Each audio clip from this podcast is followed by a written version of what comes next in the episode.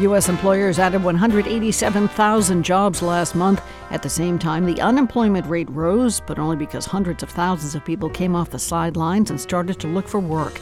An update on the economy coming up on this Friday, the 1st of September. This is WBUR as All Things Considered. Good afternoon. I'm Lisa Mullins. Also coming up, northern Greece is having its worst wildfires the European Union has ever seen. Extreme weather attributed to climate change is partly responsible. Our mind and our soul want to go to fire, but our body it's uh, very tired. We'll have the latest on the wildfires. People in South Georgia will spend this Labor Day weekend cleaning up the trees and putting up the power lines that Hurricane Idalia pulled down. Weekend for us in the forecast, more of what you're seeing today. It's 401. Live from NPR News in Washington, I'm Janine Herbst. As the southeastern U.S. continues to feel impacts from Hurricane Idalia, the White House is asking Congress for $16 billion in emergency funding to replenish the Federal Emergency Management Agency's Disaster Relief Fund. NPR's Tamara Keith has more. On August 10th, the White House sent an emergency request to Congress for $12 billion in disaster relief funds. That money hasn't come through yet, but with the fires on Maui and in Louisiana, flooding in Vermont, and Hurricane Idalia slamming into Florida and Georgia, the White House Budget Office now says that earlier ask isn't going to be enough.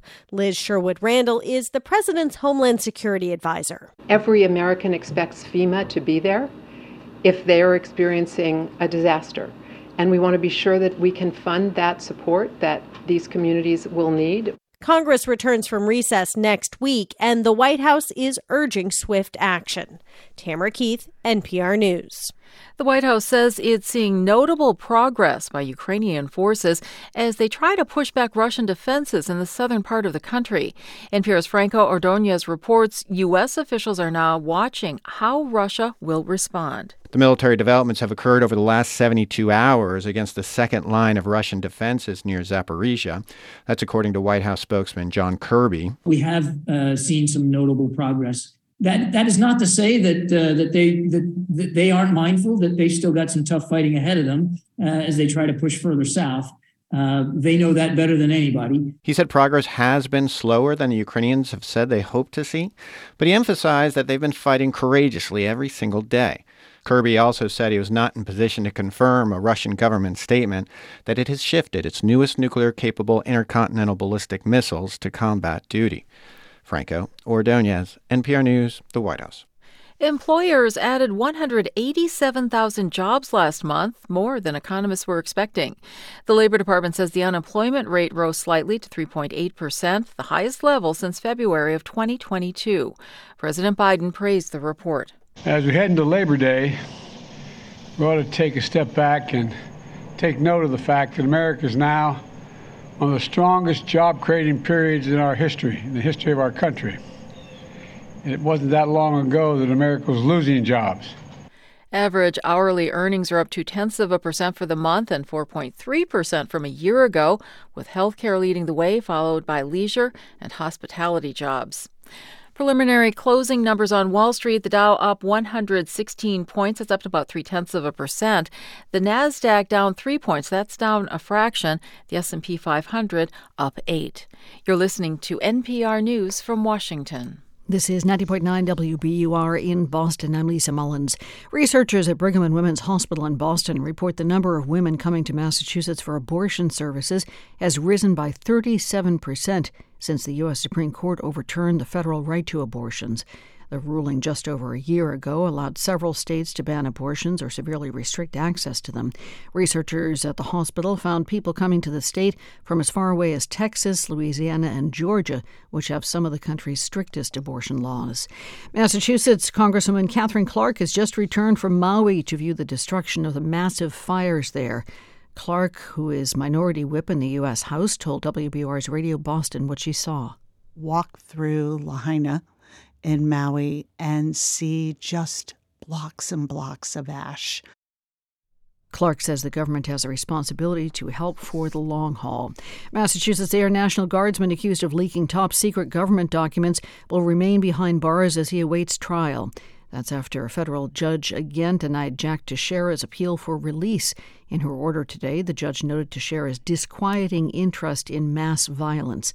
Teixeira has been held since April when he was arrested at his home in Dighton and charged under the Espionage Act.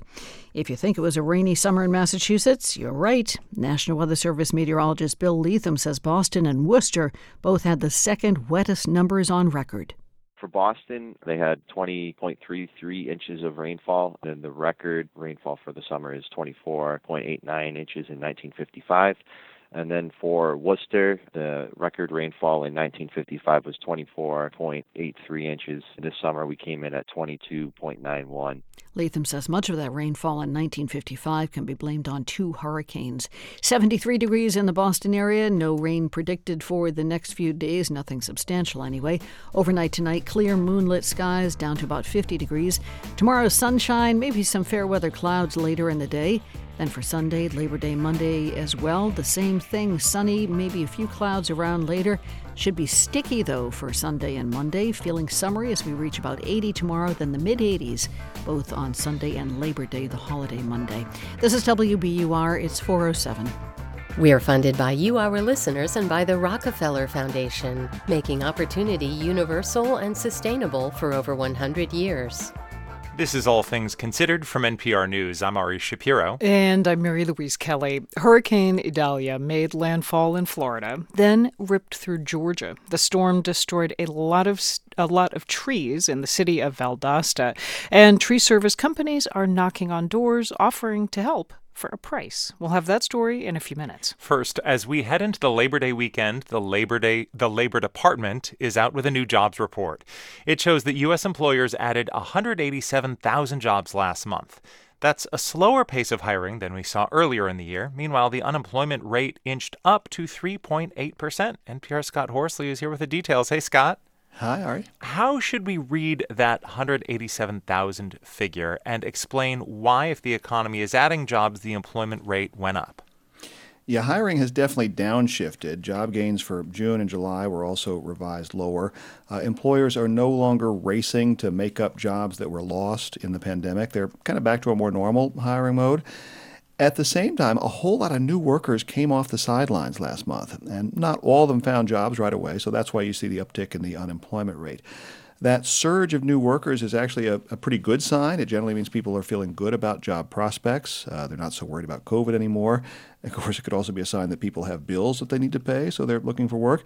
Uh, but we have seen a gradual growth in the number of available workers for several months now, and then a big increase in August. That's something President Biden celebrated at the White House Rose Garden today.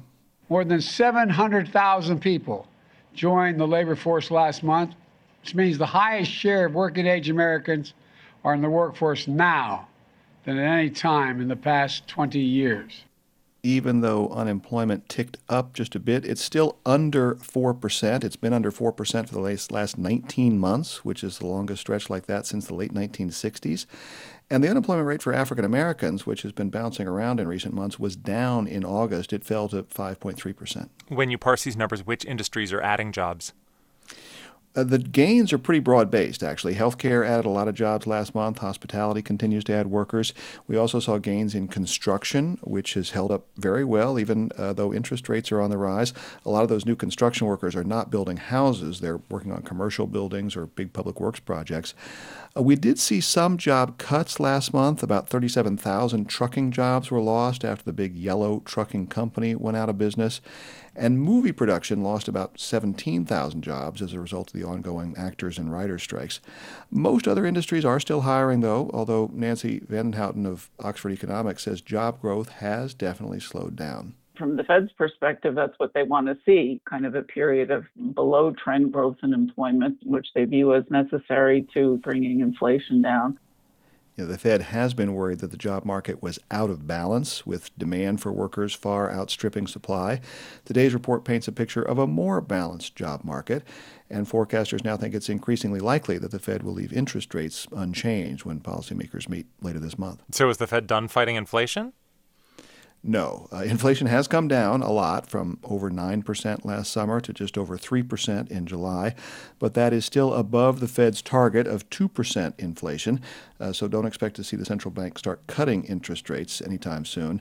The good news is that workers' pay is now going up faster than consumer prices. Uh, today's report shows the average wages in August were up 4.3% from a year ago. That should be more than enough to outpace inflation. And even though paychecks are not growing as fast as they were a year ago, those paychecks are now stretching further. So workers have seen a real increase in their buying power. NPR's Scott Horsley with the na- labor numbers this Labor Day weekend. Thank you. You bet. Two years ago, the U.S. took in tens of thousands of Afghans fleeing their collapsing country in Operation Allies Welcome. They were given a temporary immigration status called Humanitarian Patrol parole, allowing them to live and work in the U.S. The program was scheduled to end for many in coming weeks. The Biden administration announced in May it would extend the program to the relief of those 77,000 Afghans who risked their lives working for the U.S. military. But concern is growing as Afghans wait to find out their status. Some are weeks away from losing their jobs. Texas Public Radio's Paul Flahive reports. Men sit with folders and plastic grocery sacks bulging with documents at the Center for Refugee Services in San Antonio. Many of them need help filling out government forms. A new one arrived the week before, asking for updated contact details. Aryan is among the men sitting and waiting to speak with legal aid. He's one of tens of thousands of Afghan evacuees waiting for his humanitarian parole to be extended. Like everyone we interviewed for this story, he gave his first name because he's worried about the safety of his family. Humanitarian parole gets Aryan food stamps, Medicaid, and most importantly, the ability to work. He's been driving for an app based food delivery service for months, but he just got a text from them. Oh, right now, he received a text message from the company that your work authorization is going to expire. Maybe we close your platform. Center translator Nikibala Asas explains Aryan was told if he can't get the company proof his immigration status is secure, he'll be terminated. This man's work authorization expires on September 21st, and in Texas, that means his driver's license will also expire and could take months to renew with new documents, leaving the real possibility that he won't be able to send money back to his wife and child in Afghanistan or afford his rent here. Yes, I'm worried a lot regarding this issue because I can I will be cannot work so I have a family in Afghanistan I want to support them if I don't have a job I don't have a work so how can I I have a lot of expenses here also in Afghanistan also so I'm worried and I'm very concerned about that. A DHS official told NPR they were processing applications and extensions quickly, but had little power over how states issue licenses. The state has no expedited process for Afghans.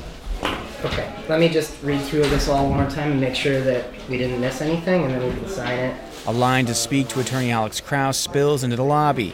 Kraus has been volunteering here since May to help Afghans. Some days I'll be sitting in here like, and it's just nonstop until the place closes. I think right now it's going to be busy like this for a while, especially if they're sending these letters out. Kraus says it's a complicated process.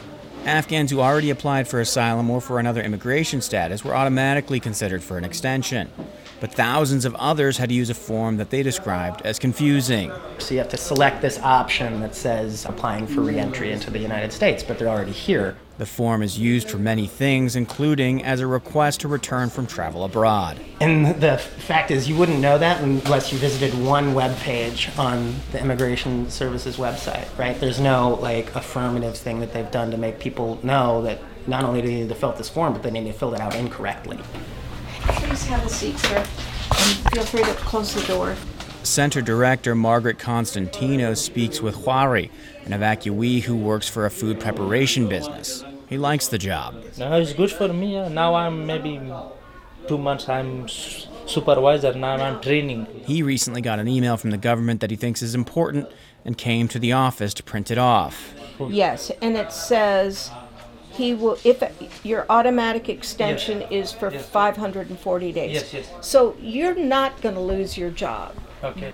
That's welcome news for a room filled with other men waiting for some indication they belong here. For NPR News, I'm Paul Flahive in San Antonio.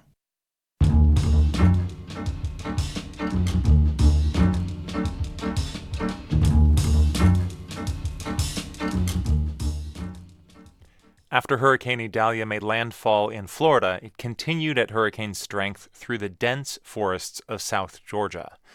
The storm took down a lot of trees in the city of Valdosta, many on private property.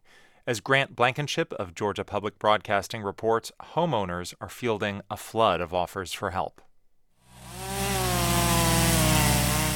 There's always chainsaws once a storm like Idalia moves out, but once the city of Valdosta clears the roads, it gets quiet. That's because local governments are only responsible for public property.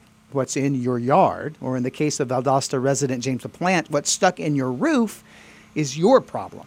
But LaPlante says he's had no shortage of people willing to help him out for a price. We had as many as, you know, 10 or 12 business cards just left on our door. Yeah, it just, uh, the number of people that descend upon you and kind of charge exorbitant rates is breathtaking.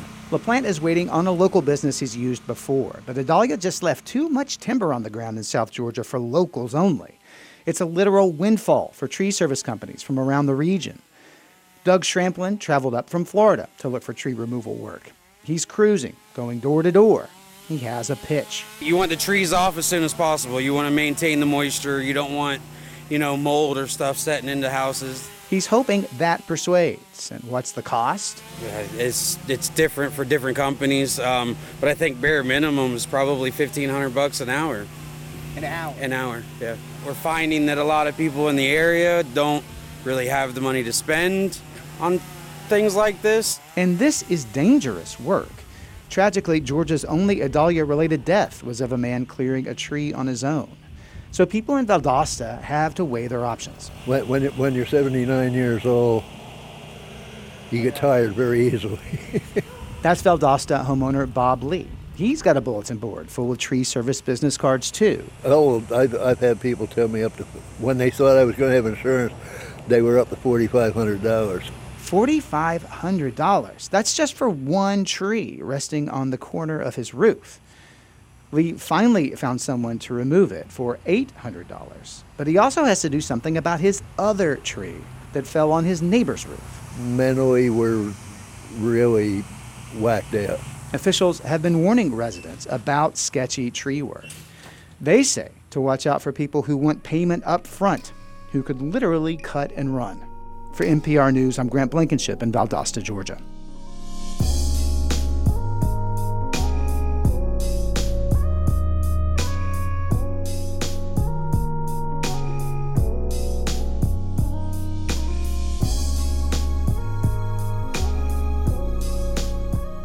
You are listening to All Things Considered from NPR News. And thank you for listening to 90.9 WBUR. I'm Lisa Mullins. Coming up, we'll hear how asylum seekers who are coming to the U.S. from majority Muslim countries are getting imprisoned at a disproportionately high rate in one district in Texas. That story is in about 15 minutes here at 90.9 WBUR. We're funded by you, our listeners, and by Bass, Berry and Sims Healthcare Law Practice, advising academic medical centers and healthcare providers on complex legal matters nationwide. More at bassberry.com. And Ocean State Job Lot, whose charitable foundation strives to make a positive impact on its communities. More at oceanstatejoblot.com.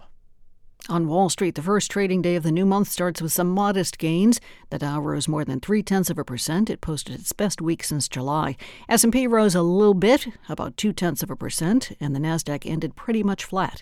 The forecast is coming up.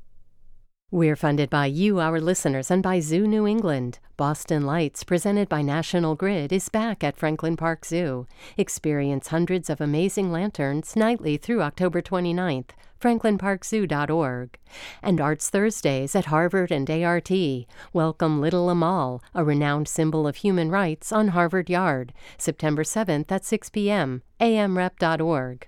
It's the Red Sox and Royals doing it up in Kansas City this weekend. Tonight is the opening of the three game series. The Red Sox have put James Paxton on the mound against Jordan Lyles for the Royals. WBUR meteorologist Danielle Noyes has the mighty nice holiday weekend forecast. What a spectacular stretch of weather after highs in the 70s today. Tonight will be clear and cool with a low around 60. Tomorrow we'll see sunshine to start the day, then some building afternoon clouds, high around 80.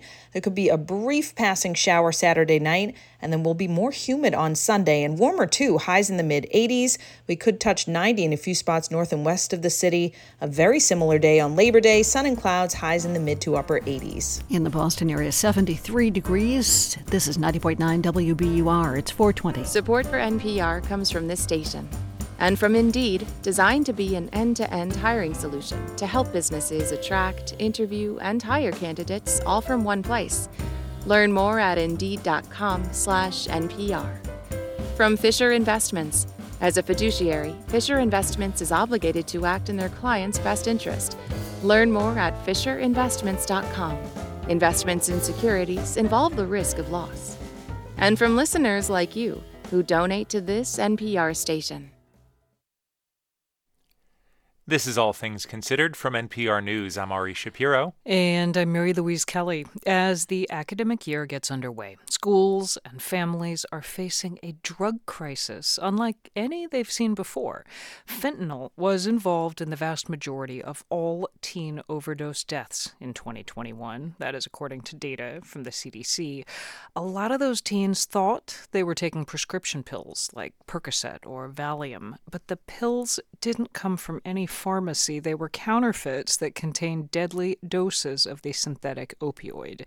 This fall, NPR is looking at the role schools can play in saving students' lives. This first story in that series comes from WFYI's Lee Gaines in Indianapolis. Avery Kalafatis lost her cousin Aiden to a fentanyl overdose nearly three years ago. She was devastated by his death and also frustrated by what she saw as a lack of information about the fentanyl laced counterfeit pills killing teens across the country. I was honestly like pretty angry that this wasn't talked about more. Kalafatis is an 18 year old from the San Francisco Bay Area. She says she knew nothing about fentanyl until it killed her family member. As I became more aware of it through my cousin's death, I really saw a big need for more education, both among parents and especially teens. Her cousin Aiden had just graduated high school. He thought he was taking Percocet, but the pill contained a deadly dose of fentanyl. Just two milligrams can kill you. The number of teen overdose deaths related to fentanyl nearly tripled from 2019 to 2021. That's according to the Centers for Disease Control and Prevention. As the academic year gets underway, schools across the country, from Tennessee to Texas, Maryland to California, are grappling with this fentanyl crisis. Never would I have imagined that students would today have contact with a substance where even just a small bit of a pill could kill you. That's Alberto Carvalho, the superintendent of the Los Angeles Unified School District. He says schools can't ignore this crisis. If our students are having contact with these substances, then uh, we need to be active agents, active participants in the solution. He says LAUSD is stocking Narcan in its school buildings. That's a medicine that reverses opioid overdoses. The district is also warning students and parents about fentanyl laced pills. But drug education across the country is not standardized and it's oftentimes outdated. A national survey of teens from 2021 found only 60% reported they'd had drug or alcohol education in school. We need to revive drug education in America. In a way, we need to Narcan drug education. We need to breathe life into it, bring it back. Ed Ternan, a father from Pasadena, California, lost his son Charlie to a fentanyl overdose three years ago. After Charlie's death, Ternan and his wife founded the nonprofit Song for Charlie to educate teens about fentanyl. Ternan says it's time for schools to make fentanyl awareness a priority. I think the fentanyl crisis is an inflection point in our national conversation about drugs. It's forced us to look in the mirror and acknowledge our shortcomings and say, we got to do better. And education leaders say this isn't just a school crisis. We can't possibly do this alone. Becky Pringle is the president of the National Education Association, the nation's largest teachers union. So it's not just educators in schools, it's parents and families, it's the communities themselves, it's every level of government we have to come together. Too often, the ills of society find their way to our schoolhouse doors but the resources of society don't. Kalafatis, the teenager from the Bay Area, is trying to do her part. She founded Project One Life. It's a youth led nonprofit that encourages teens to talk about the fentanyl crisis with each other. She says there's so much schools could do to help. They have the potential to get a life saving message to millions of kids. Having these conversations and having them right can be the difference between life and death. For NPR News, I'm Lee Gaines. And NPR's Elissa Nadworny and Sequoia Carrillo contributed to this report. Wildfires in northern Greece have now burned through an area roughly the size of New York City. The fires in this border region with Turkey are the largest the European Union has ever recorded. As Lydia Emmanouilidou reports, many are asking what more could be done to prevent and fight them. It's just past noon in the village of Avantas, and the air is still smoky from the fires that surrounded and tore through parts of the village. We haven't slept in 10 days, says retiree Despina Badagelu. Her house is still standing, but her dog was severely injured and probably won't survive. She almost bursts into tears as she explains that things would be way worse if locals like the village chairman hadn't stepped in to extinguish the fires. We could have all died, she says. People in this village lost homes, warehouses, wheat and sunflower fields, cows and sheep. At the fire service headquarters in Alexandroupolis, the regional capital, the scene is somewhat chaotic. Crews are suiting up, filling water tanks, and scrambling to get to new and reignited fires. Firefighters have been struggling to suppress uncontrollable blazes for more than a week. We're trying for the best. We have a lot of problems. Karyofilis Liliosidis heads the Regional Firefighters Association. He says those problems include dry conditions after successive heat waves, also strong and shifting winds, which fanned and spread the flames. But the biggest problem, Liliosidis says, is firefighter shortages. He says crews here have reached their limits. Our mind and our soul want to go to fire, but our body, it's uh, very tired. Some say the Greek government hasn't done enough to prepare. Nick Malkoutsis is with the political and economic analysis website Macropolis the government's line is that uh, it's done as much as it could, but uh, simply the, the, the threat has uh, become bigger as a result of the uh, extreme weather. Greece's right leaning government has suggested that undocumented migrants crossing from the nearby Turkish border may have ignited the fires. Malkoutsis says finger pointing and political sparring over wildfire preparation and response are not new. This back and forth has existed for for decades without any coalescing over some kind of uh, national uh, plan. He says sadly that means Greece still doesn't have a clear plan on how to protect its forests and how to prepare for what are bound to be more challenging conditions in the future because of climate change. I would like to to don't be in this condition, of course, our place. So to prepare for this. Valia Kelidou helps run her family's olive oil business called Kiklopas. I meet her at their factory and storage facility where they have more than 30 tons of extra virgin olive oil. At least 1,000 of her family's 13,000 olive trees have burned. On our drive to see the damage to their olive grove nearby, Kelidou lets out a deep sigh. Oh.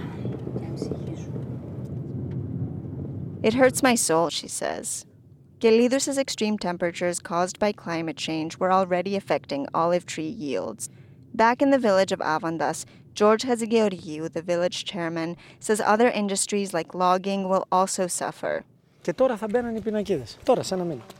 He says he was almost done setting up hiking trails on the village's mountains, a project he hoped would boost the region's nascent tourism industry. Visitors had started to come, but now the mountains have burned, and he says the impact on the local economy is hard for him to fathom. For NPR News, I'm Lydia Emmanouilidou in Avantas, Greece.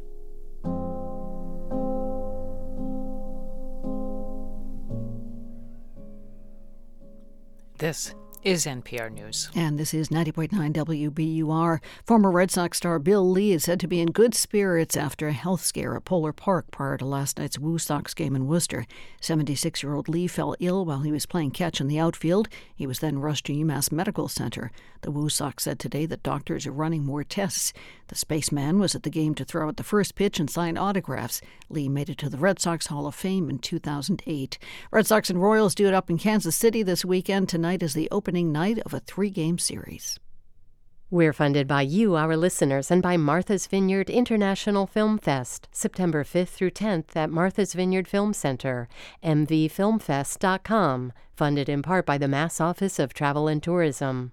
And Direct Tire and Auto Service, proud to support WBUR and public radio to help keep quality programming alive. DirectTire.com.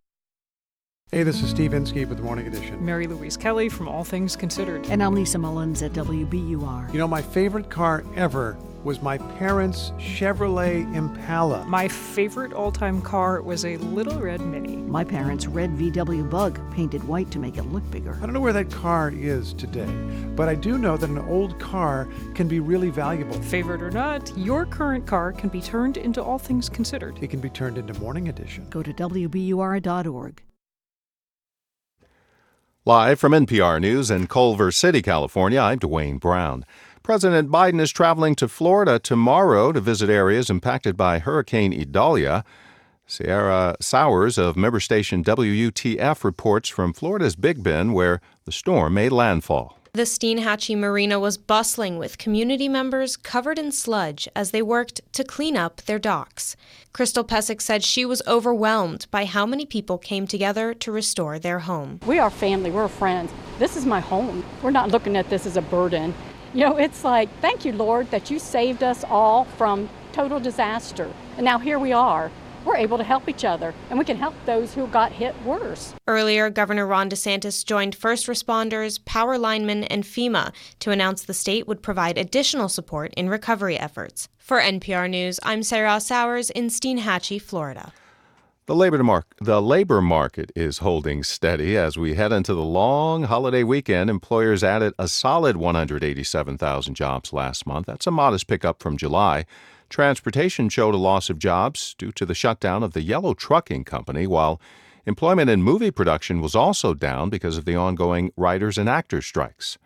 Chief economist Gus Faucher of PNC Financial says the job market remains resilient, but he doesn't expect the Fed policymakers to raise rates again when they meet September 19th and 20th. I think that given the slowing in job growth that we've seen, in particular the the uh, downward revisions to employment in June and July, I think the Fed does not raise the Fed funds rate when they meet in a few weeks.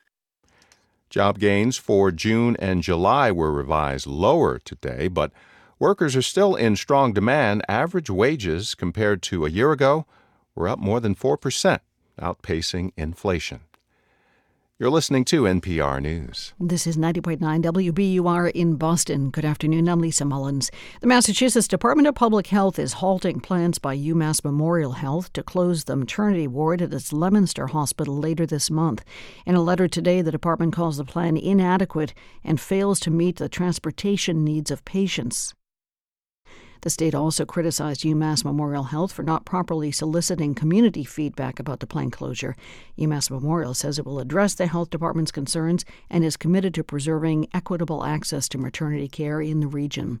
Brockton School Committee voted this afternoon to appoint an acting superintendent as the city grapples with a large budget deficit. Superintendent Michael Thomas took medical leave after the public learned the budget was short an additional $14 million. That's on top of the $18 million deficit that led to layoffs of more than 130 teachers and staff members. Massachusetts U.S. Senators Elizabeth Warren and Ed Markey, along with Congressman Bill Keating, are calling on the Biden administration to fund the work to replace the aging Cape Cod bridges. In a letter to Transportation Secretary Pete Buttigieg, the lawmakers point out that the Sagamore and Bourne bridges are the only bridges to the Cape and are used by 35 million vehicles every year. The Army Corps of Engineers issued a report that shows repairing the bridges will be more costly than replacing them. Right now, traffic is backing up at the bridges on the Cape as people get away for the long holiday weekend. On Route 3 approaching the Sagamore, there's a two and a half mile backup. Over at the Bourne, there's also a two and a half mile backup. It's 434. We're funded by you, our listeners, and by Office of the Massachusetts State Treasurer. Check to see if you have unclaimed property at findmassmoney.gov. The struggling Red Sox kick off a six game road trip tonight in Kansas City against the Royals, who have the second worst record in Major League Baseball. Southpaw James Paxton starts for Boston. It's Jordan Lyles for the Royals. In the forecast, hope you get some outdoor time this weekend. Sunshine from today leads to a clear night tonight, falling to the mid 50s again.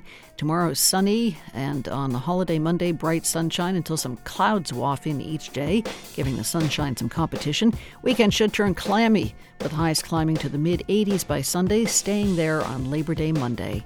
In the Boston area now, 73 degrees at 435.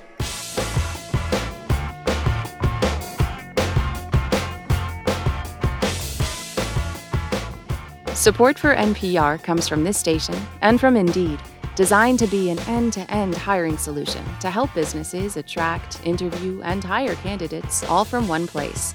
Learn more at Indeed.com/slash NPR. From Procter & Gamble, maker of ZzzQuil Pure Z's gummies, designed with melatonin for occasional sleeplessness to help people fall asleep naturally. Learn more at ZzzQuil.com and from the John D. and Catherine T. MacArthur Foundation at macfound.org. This is All Things Considered from NPR News. I'm Ari Shapiro. And I'm Mary Louise Kelly. After months of grueling ground combat and artillery battles, Ukraine's military says it is making real progress in the south. They've punched through the first and strongest of three defensive lines built by Russia. What is not clear is whether they will be able to gain more ground before autumn rains turn the battlefield to mud. NPR's Brian Mann joins me from Kiev. Hey there, Brian. Hey, Mary Louise. Okay, so just take us to this moment. What is happening and how significant is it? Yeah, what Ukrainian officials say is that they have finally secured a small but really important town called Robotyne that Russia had been using as a logistics base, and it anchored part of that big defensive line that Russia built using trenches and a lot of landmines and artillery. Capturing Robotyne meant a long, bloody fight. But speaking today, Andriy Kovalov, a spokesman for Ukraine's general staff, said Ukrainian forces are already widening that breach. And what he's saying there, Mary Louise, is that Ukrainian forces have been able to advance to two nearby villages flanking Robotyne, and then they're using artillery to target Russians in the next defensive line. So we're not seeing a huge breakthrough here. There's no rout, you know, with Russians in full retreat, but mm. the hmm. Ukrainians say this is meaningful progress. Meaningful progress. So what is the what is the next move? Where do things go from here? Well, we're watching this closely. NPR was able to reach a Ukrainian officer today with a ground unit taking part in this fight, and for security reasons, we're not disclosing his name. He expects the next major goal is going to be a bigger town called Tokmak, about 20 miles to the south. And he says if Ukrainian forces can get there, it would put them in artillery range of the Melitopol airport, uh, which is another 50 miles south. Uh, this is kind of a step by step process. Melitopol, though, is the big goal. It's a Russian occupied city on the Sea of Azov. It's crucial to supplying Russian forces all the way to the Crimean Peninsula. So if Ukraine can pull that off, it'll be it'll be a big win. Yeah, okay. And so eh, again, Ukraine has fought through this first important Russian defensive line. This was a big one. What what is the state of Russian forces of the opposition they're facing now? Well, what we're hearing is that the conditions on the ground are still ugly. Russians have bungled a lot of operations throughout this war, but by all accounts, these defensive lines they've built are effective and deadly. And our Ukrainian military source, near Robotyne, told us that the fighting ahead is expected to be brutal.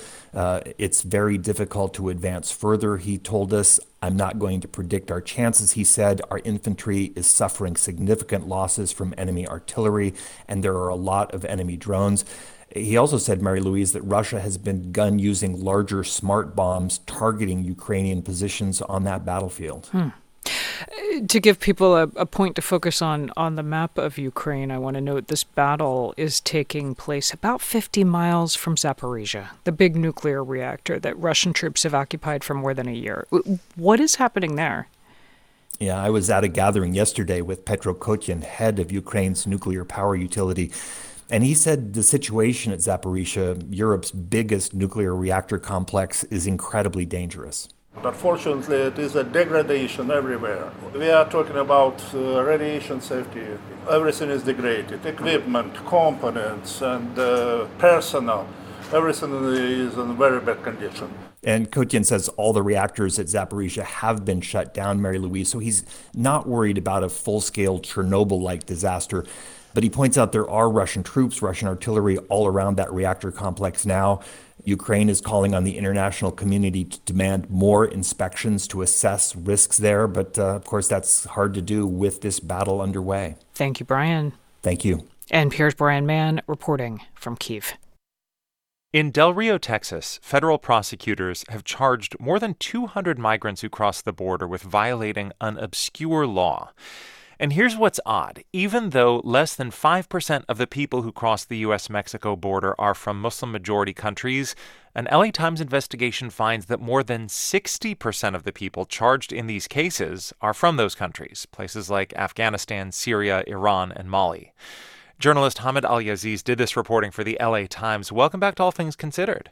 Thank you for having me. What is this almost forgotten law that people were being prosecuted under?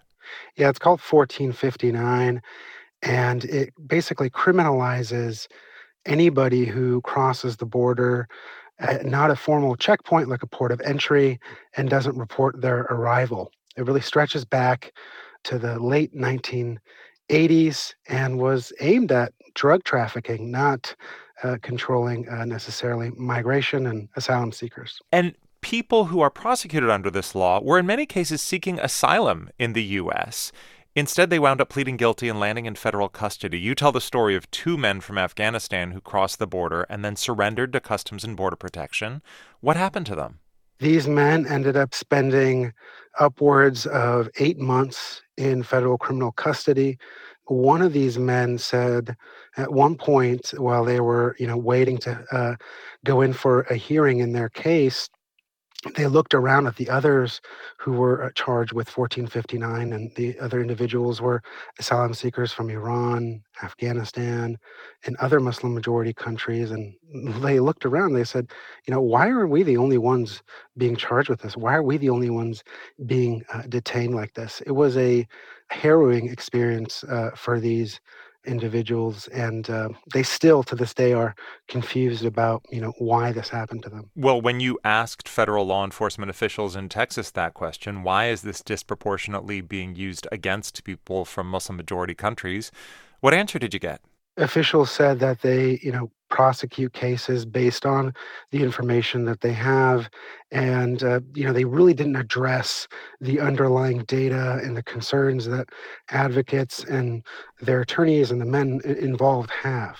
So you weren't able to get a clear answer from the people enforcing this law but do you have a sense of what the reason might be?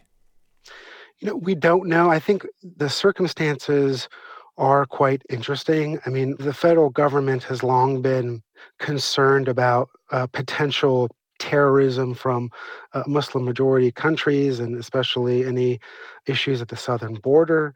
Um, that has been a focus. You know, obviously, our federal government has been focused on terrorism for uh, decades. So there's extra emphasis on you know individuals from from Muslim majority countries generally.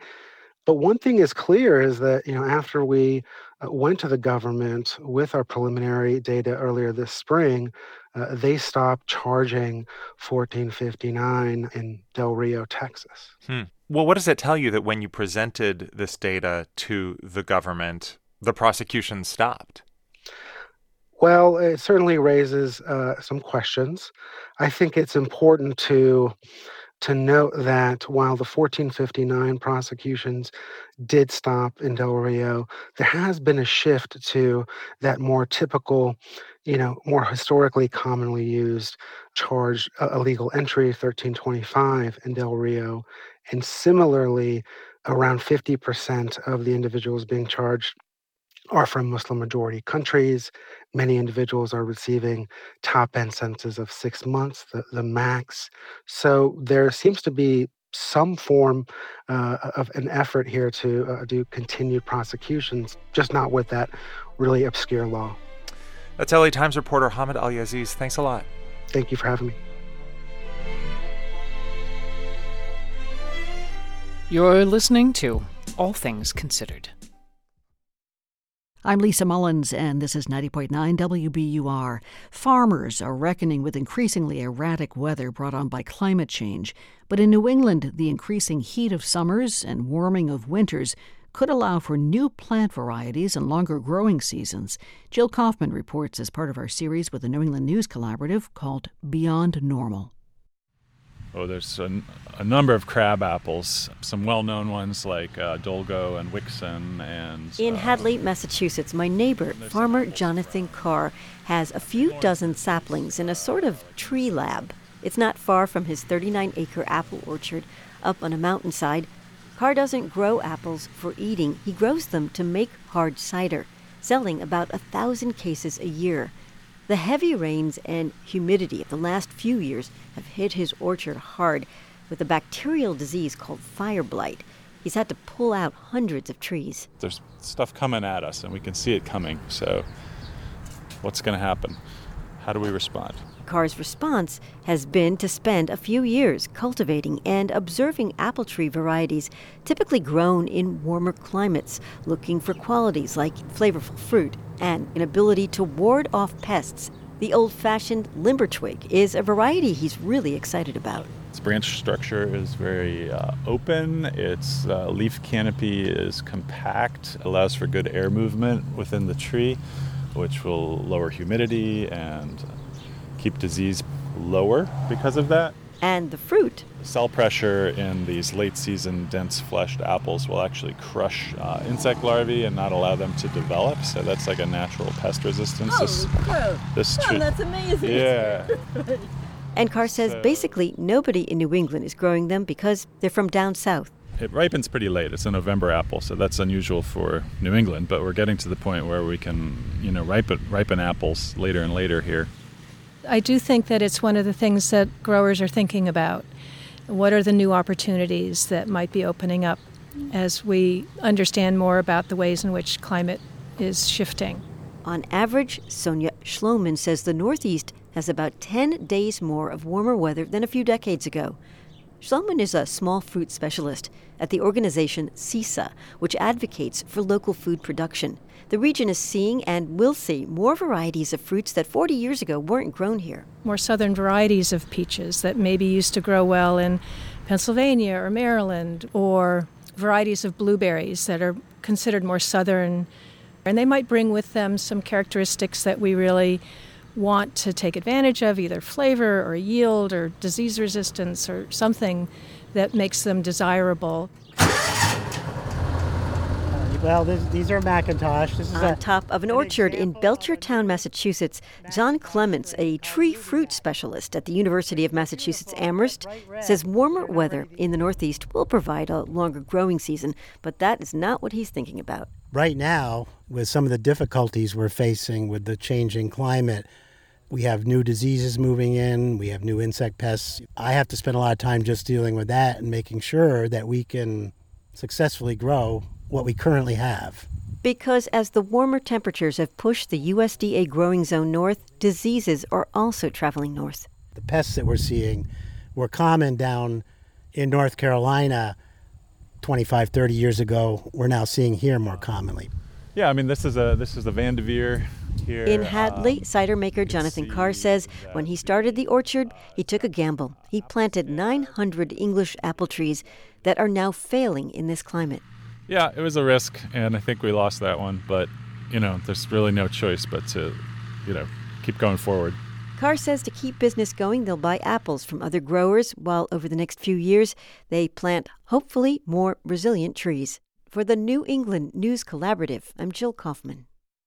We'll have more stories on the changing climate of New England tomorrow morning on Weekend Edition. You can also check out our coverage at WBUR.org.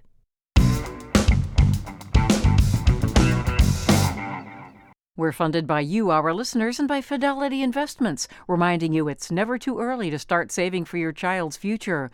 Learn more about a tax advantaged 529 college savings account and how you can use the money to pay for qualified expenses at fidelity.com/slash ufund. Fidelity Brokerage Services LLC, member NYSE SIPC. The latest uptick of COVID that began this summer continues as the Labor Day weekend arrives, with lots of people taking to the roads. Essential information before you travel today on the radio and on the WBUR app. The month is starting up with a string of stellar days. Look for clear moonlit skies tonight. Temperatures on the cooler side again, about 57 for a low. Tomorrow, breezy and bright and warmer, could break 80 degrees. May see some clouds moving in for the afternoon tomorrow. Sunday should be partly to mostly sunny and steamy, even milder temperatures in the mid 80s. Labor Day Monday should be the same. Lots of clouds in the afternoon, but some sunshine too, and summer like temperatures about 86 for a high. Hey, it's Peter Sagal. Whatever your summer plans might be, maybe you're heading off to the Berkshires or the Cape or even, God forbid, somewhere outside Massachusetts. Take me with you. Download the WBUR app and you'll have every episode of Wait Wait at your fingertips. You can listen to WBUR live from anywhere and rewind if you missed something or just want to hear one of my bon mots over again. Get the WBUR app and never miss Wait Wait. This is All Things Considered from NPR News. I'm Mary Louise Kelly. And I'm Ari Shapiro. Aisha Abdel Gawad's debut novel is a coming of age story about two teenage girls. They're twins living in Brooklyn. Their older brother is getting out of prison. Their parents are immigrants from Egypt.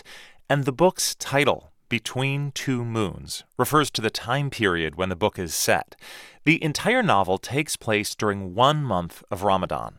I asked Aisha Abdel Gawad where she got the idea to use the holiday as a frame. I think part of it is that I just really love Ramadan. I look forward to it every year. It's such a special time of year. And then also, I was interested in the fact that Ramadan is a sort of intense time of year for Muslims. There's this added pressure. It's not necessarily negative pressure, but there's this idea that you don't want to squander this time you've been given to kind of cleanse yourself, right? And it's a time of intense self reflection. You're supposed to make yourself closer to God and figure out why you do the things that you do. And, you know, teenage girls, my two protagonists are teenage girls, they already do that all the time, kind of hyper aware of everything they do and everything they say. And sort of, I was interested in layering Ramadan on top of that and sort of heightening that pressure. Can you describe what Ramadan is like in the community where this is set, which is also a place that you worked, Bay Ridge, Brooklyn? Sure. Bay Ridge has one of the largest communities of Arab Americans in the country. Many of them are Muslim, and there's lots of different ways of, of course, of being Muslim, but it's a type of place where you really feel Ramadan happening.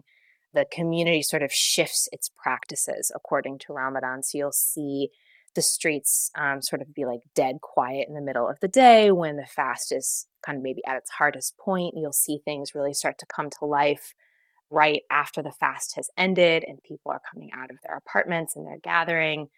And I think it's a feeling of being in it together. And that's not really an experience that a lot of American Muslims have. To fast in this country can be a very alienating experience.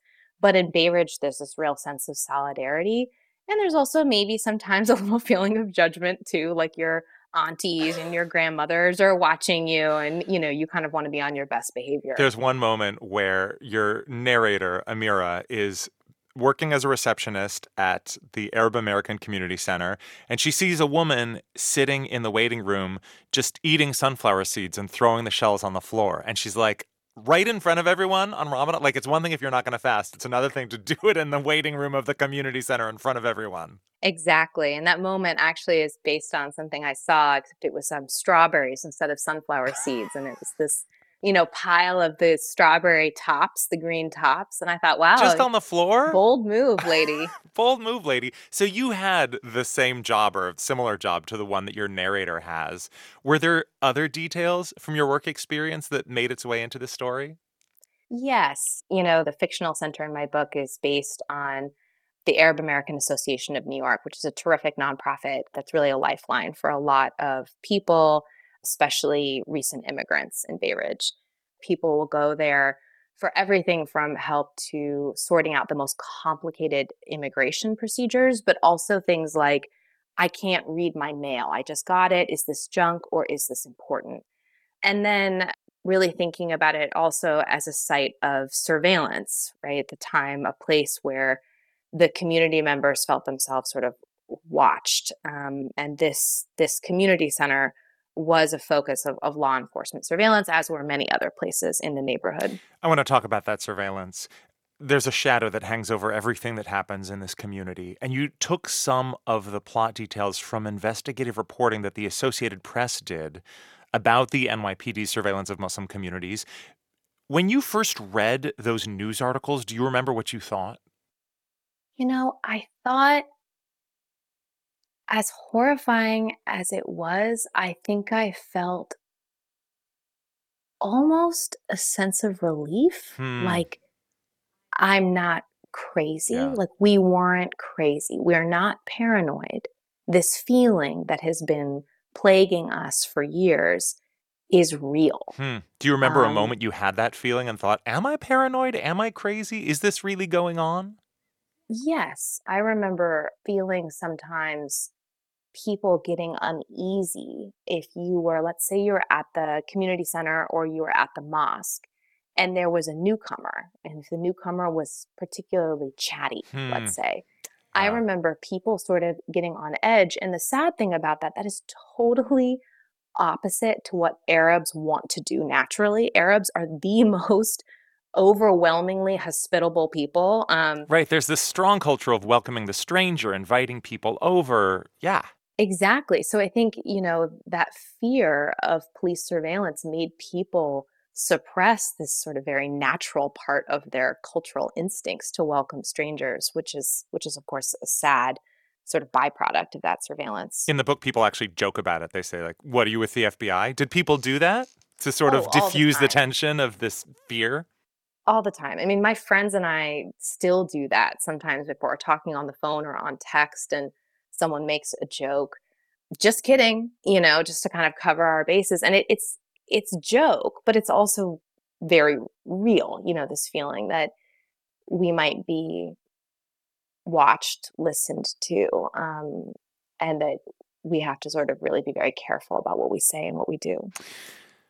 Throughout the book, you sprinkle Arabic phrases through the dialogue, and some will be recognizable to most English speakers, Habibi, and so on. Others might not. Um, why did you want to keep these words and phrases untranslated through the narrative? I struggled with that, but in the end, I really didn't want this book to feel like it was a book that was explaining Arabs and Muslims to white Americans. I wanted any reader to be okay with a moment of maybe not 100% understanding.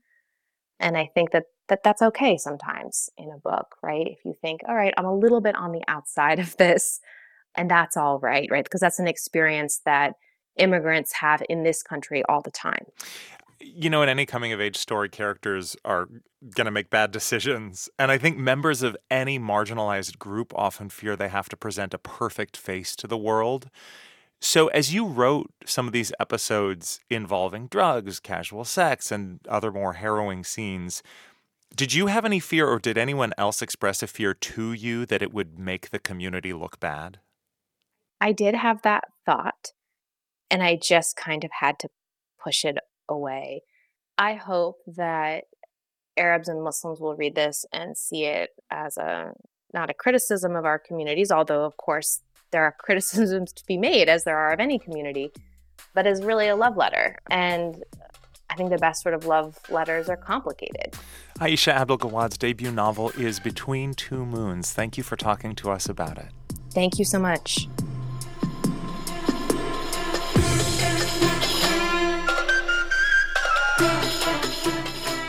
You're listening to All Things Considered from NPR News. Support for NPR comes from this station and from Organic Valley, a farmer owned cooperative dedicated to providing ethically sourced food from small organic family farms across the country. Learn more at ov.coop slash ethically sourced. From BritBox, streaming new and original British series starring Succession's Matthew Macfadyen and Game of Thrones' Gemma Whelan. Available at BritBox.com slash NPR. From Mattress Firm, whether customers browse online or in one of their stores, Mattress Firm is committed to providing personalized service and advice to help people choose the right mattress for their needs. Learn more at mattressfirm.com. And from listeners like you who donate to this NPR station. And this is 90.9 WBUR. Thanks for joining us. Should be a breezy and cool night ahead. Pull up the blanket. Should be down around 57 degrees. Tomorrow, sunshine starts up the day. Maybe some clouds collecting in the afternoon. Highs about 81. Sunday and the holiday on Monday should bring sticky, summery weather, sunshine, and some fair weather clouds both days, with highs in the mid 80s. For the perfect spot to host your next event, discover CitySpace, WBUR's hidden gem on Commonwealth Avenue. Whether for a gala, board meeting, or wedding, CitySpace is the ideal setting for unforgettable occasions in a gorgeous state of the art venue. We'll help make your vision a reality. More at wbur.org/rentals. I'm Morning Edition executive producer Dan Guzman. This is 90.9 WBUR FM Boston, 92.7 WBUA Tisbury, and 89.1 WBUH Brewster. Listen anytime with our app or at WBUR.org. WBUR, Boston's NPR news station. COVID hospitalizations increase for the sixth straight week across the U.S., but the numbers of COVID patients in the hospital is lower than it was last year at this time and a lot lower than this time in 2021. Today is Friday, the 1st of September, and you're listening to WBUR's All Things Considered.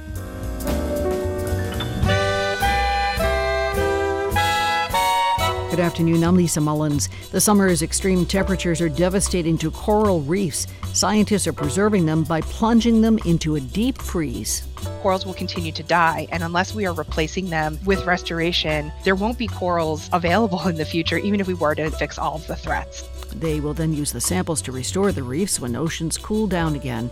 And don't believe everything you read on a jar of fish oil. We'll tell you why not. It's 501 News Headlines are next.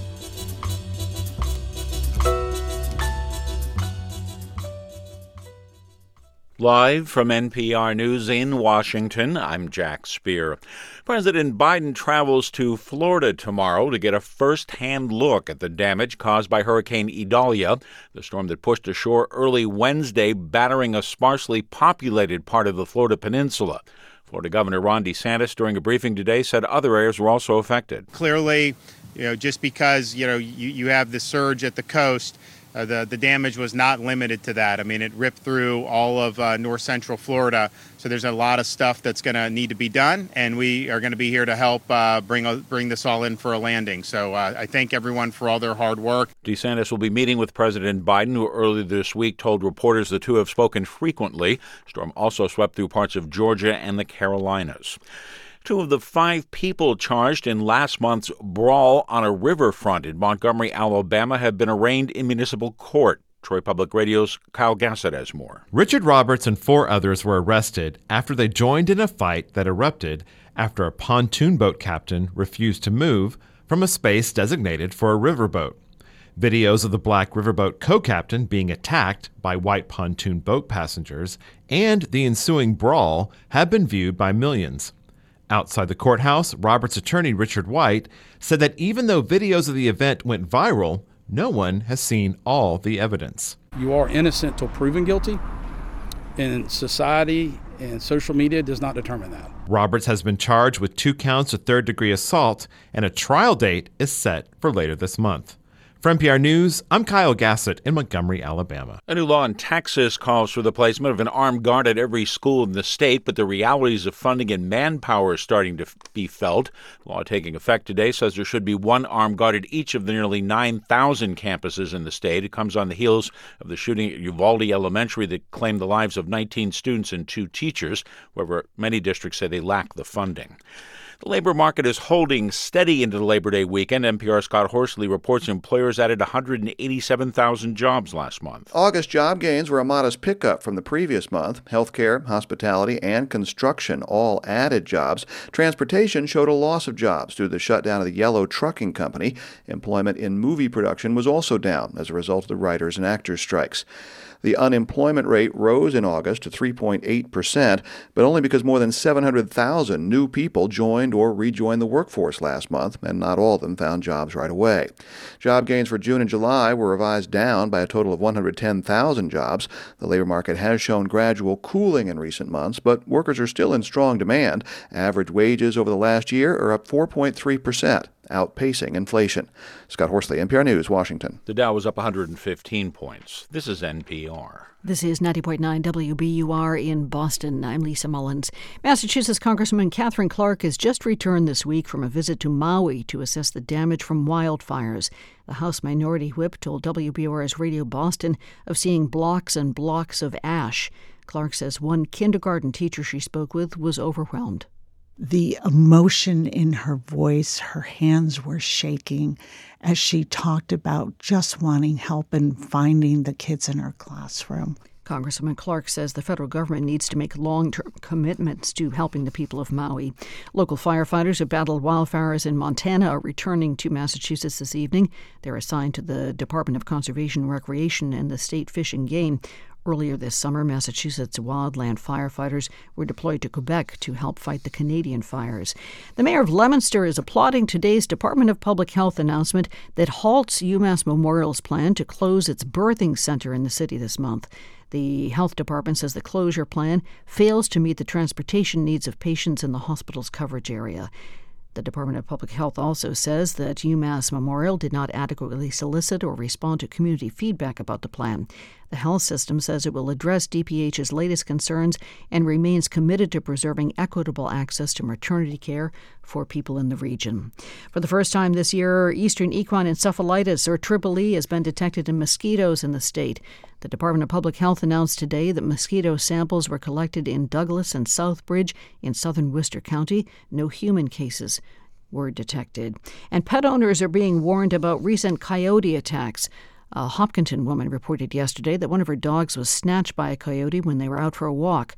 Earlier this week, a coyote took a dog in Milford, and a Fall River woman was bitten by a rabid coyote. Animal control officers say dusk and dawn are the optimal hunting times for coyotes. In the forecast for this Labor Day weekend, wicked nice. Our sunshine from today leads to a clear moonlit night tonight, cooling down to the mid 50s. Sunshine and some fair weather clouds around tomorrow and Sunday and Labor Day Monday too should turn sticky and feel summery Sunday and Monday with highs in the low to mid 80s. 73 degrees now in Boston. We're funded by you, our listeners, and by the Pew Charitable Trusts, sharing how communities are restoring trust and solving problems on the After the Fact podcast. Available at pewtrusts.org slash after the fact. This is All Things Considered from NPR News. I'm Mary Louise Kelly. And I'm Ari Shapiro. When it gets too hot outside for humans, if we're lucky, we can step into some air conditioning or turn on a fan. Coral reefs don't have options like that when ocean temperatures rise. So scientists are helping them out. We'll hear about how in a few minutes. Back on land, as we head into one of the biggest travel weekends of the year, the latest wave of COVID is showing no signs of slowing down. So we have called NPR health correspondent Rob Stein to get the latest. Hey, Rob. Hey, Mary Louise. Hey, so we keep saying, we keep hoping COVID is in the rearview mirror, and yet here you and I find ourselves yet again talking about yep, another here COVID we are wave. Again. Sigh. Um, what do we need to know? Yeah, you know, all the numbers had been going down, down, down all year, and most people had pretty much moved on from COVID. But yet, a fourth summer wave started rising in the middle of July, and it just kept going for weeks now. I don't know about you, but I've been hearing about friends, neighbors, coworkers getting COVID almost every day. My wife and I both got it for the first time this summer, and so did Caitlin Rivers, an epidemiologist at Johns Hopkins. COVID is uh, really affecting people's everyday lives. I'm recently recovered from COVID myself, so I can promise you that it is out there and it is no fun. The amount of virus in wastewater has about quadrupled since the summer began. Hospitalizations are up almost 19% in the last week, and even deaths are rising again, up almost 18% in the past week. Now, that all may sound pretty scary, but it's important to remember that the numbers are still very, very low compared to how bad things were the first three years of the pandemic. The last time this year, last year, 3,000 people were dying every week from COVID. Today, it's about 650. Hmm. And that's because we all have so much immunity from all the vaccinations and infections we've gotten that many people, COVID is not fun, but pretty manageable. I have still never had it, Rob, and now I'm glancing Wow. around for something wooden to knock on quickly. Um, In- now that I've jinxed myself, world. yeah, Yeah, really. Tell me how I should be thinking about how we should all be thinking about these rising cases as we head into another big travel weekend. Well, the good news is the stuff people usually do over Labor Day tends to be more low risk, you know, the beach, outdoor barbecues. But a lot of people will be traveling, so they might want to think about putting those masks back on when they're in places like crowded airports and open the windows if they're inside with lots of families and f- family and friends. And the fall and winter are coming, so the numbers could keep rising now for yet another winter wave. At the same time, RSV is starting to pick up again, and the flu won't be too far behind. Now, unless something really bad happens, some new variant suddenly erupts, it's unlikely to get anywhere near as serious as the previous years. Here's Michael Osterholm from the University of Minnesota. There's no evidence to suggest that we're going to go back to the days of what we saw in the first three years of the pandemic. But those who are most vulnerable, like the elderly and those with other health problems, should take precautions, and their family and friends should try to avoid infecting them. Okay, some good precautions there. Meanwhile, Rob, another booster. When's it coming? That's right. The best thing people can do is to get one of the new shots when they become available, probably in a few weeks. The new vaccines were designed to protect people against an earlier strain that's no longer dominant, but the shots are still a pretty close match to the strains that are currently most common and will cut the risk of catching the virus and spreading to others for at least a couple of months and reduce the risk of getting really sick, especially for those at greatest risk. We should be getting some data soon about how well the new shots will work against the newest variants that's gotten some attention lately because it's so mutated, but that's still quite rare. And the tests and the treatments still work, so people should test themselves, but you should check to make sure the expiration dates on that stack of old tests in your medicine cabinet is still valid and haven't expired. The FDA website can tell you which expiration dates have been extended. NPR health correspondent Rob Stein. Thank you, Rob. Sure thing, Mary Louise. North Carolina's voting rules are about to change dramatically. Republicans in the legislature say their bill is about protecting election integrity. They intend to override a veto by Governor Roy Cooper, a Democrat, who said this. This attack has nothing to do with election security and everything to do with keeping and gaining power. Rusty Jacobs is a political reporter at WUNC in Durham. Hey, Rusty. Hey, Ari. There's a lot in this bill. Tell us about one of the big changes that uh, this package would make to voting in North Carolina. A banner provision in this bill would be the elimination of a three day grace period for counting mail in ballots postmarked by Election Day. Now, this is a grace period that's been in place since getting unanimous bipartisan approval in 2009. No issues in all the years since then. But remember, in 2020, with elections administrations across the country easing rules around absentee voting because of the surge of interest in that method amid the COVID 19 pandemic. You've got candidates like Donald Trump, then president, casting doubt suddenly on that method of voting, uh, undermining public trust in the method of voting. And suddenly you've got Republicans latching on to that idea, convincing people that they need to change laws to boost election integrity. Now, here's Republican Representative Grey Mills. He's the committee the chairman of the House Committee on Elections here in the North Carolina General, General Assembly, talking about election integrity. North Carolina voters are smart voters, they're conscientious voters. They will know the rules ahead of time. Let's make election day mean election day. Now, what's specious about that line, uh, Ari, is the fact that in North Carolina, results on on election day are never final or certified until 10 days later when the post-election audit process called the county canvass is done. Plus, mail-in ballots from military personnel and other citizens overseas are given a nine-day grace period under, under state law. Hmm. Well, what's another big change that this package includes? The change to the conduct or the way the le- the legislation condu- uh, dictates the conduct allowed for partisan poll observers. Cleta Mitchell is a North Carolina-based attorney, uh, and an ally of Trump, and and known for her participation in efforts to overturn the 2020 election results. She's got an organization called the Election Integrity Network. North Carolina has a chapter of that group called the North Carolina Election Integrity Team.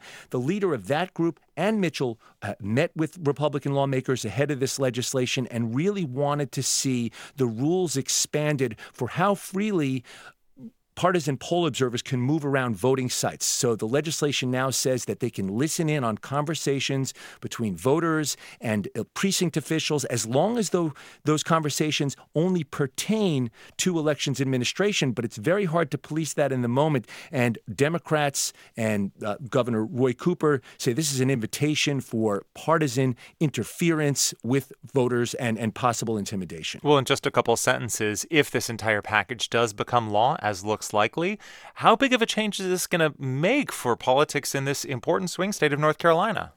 Well, again, uh, it, it, means that uh, people are going to have to adjust to a new rule. They're going to have to make sure their ballots are postmarked by election day and are received by the close of polls on election day. Uh, there's also some changes to same day registration, and and of course, you know, you've got partisan poll observers who are going to be within several feet of, of you as you're making these decisions on, right. on election day. Rusty Jacobs of WUNC. Thank you. You're welcome.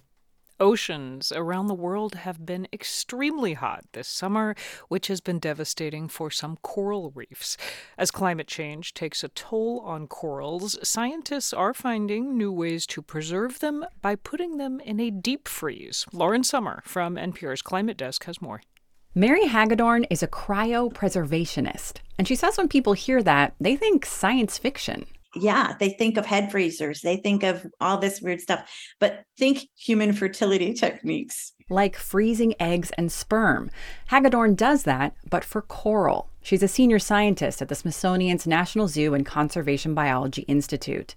Coral need help, she says, because marine heat waves, like the ones this summer, are causing corals to bleach and turn ghostly white, which can kill them. Our oceans are not doing well. Bleaching is going to be something that we will struggle with for many, many years, and it's only going to get worse. So, scientists are trying to collect the genetic material to breed new corals, but getting coral sperm is tricky. They only spawn one or two days per year. It's almost always at night, and it's around the full moon and they're in very remote locations. So Hagedorn and her colleagues developed a way to preserve the coral itself. They took living pieces of coral from a reef in Hawaii and got them really cold, down to minus 196 degrees Celsius. Normally, that would kill a living thing, but they found a way to thaw it out so the coral is still alive, as they published in the journal Nature Communications. Hagedorn says they're working on how to make the coral healthy after it thaws. But if it works, the idea is to create a frozen library of coral from around the world, basically a Noah's Ark. We have to gut through this. We have to do what is ever necessary to maintain the, the ecosystems on our planet. That could be helpful for people like Jennifer Moore. She's trying to protect Florida's coral reefs with the National Oceanic and Atmospheric Administration. This summer, water temperatures there hit 100 degrees this is, at least in my career so far, the most severe bleaching event that I have witnessed. She says they rushed to collect and preserve coral samples as the temperatures rose. They'll be keeping those in tanks to help restore the reef when the ocean cools down again. And she says cryopreservation could be a big help with that in the future corals will continue to die. And unless we are replacing them with restoration, there won't be corals available in the future, even if we were to fix all of the threats. Still, Moore says there's only so far restoration can go if the planet keeps getting hotter. And coral reefs are a vital ecosystem, not just for marine life, but to protect coastal cities from waves and storms it is not a foregone conclusion. There are still things that can be done to combat climate change so that it's we are not forced to be on a trajectory to a place where there are no more coral reefs. In the meantime, she says, collecting a living library of coral is a necessary insurance policy. Lauren Sommer, NPR News.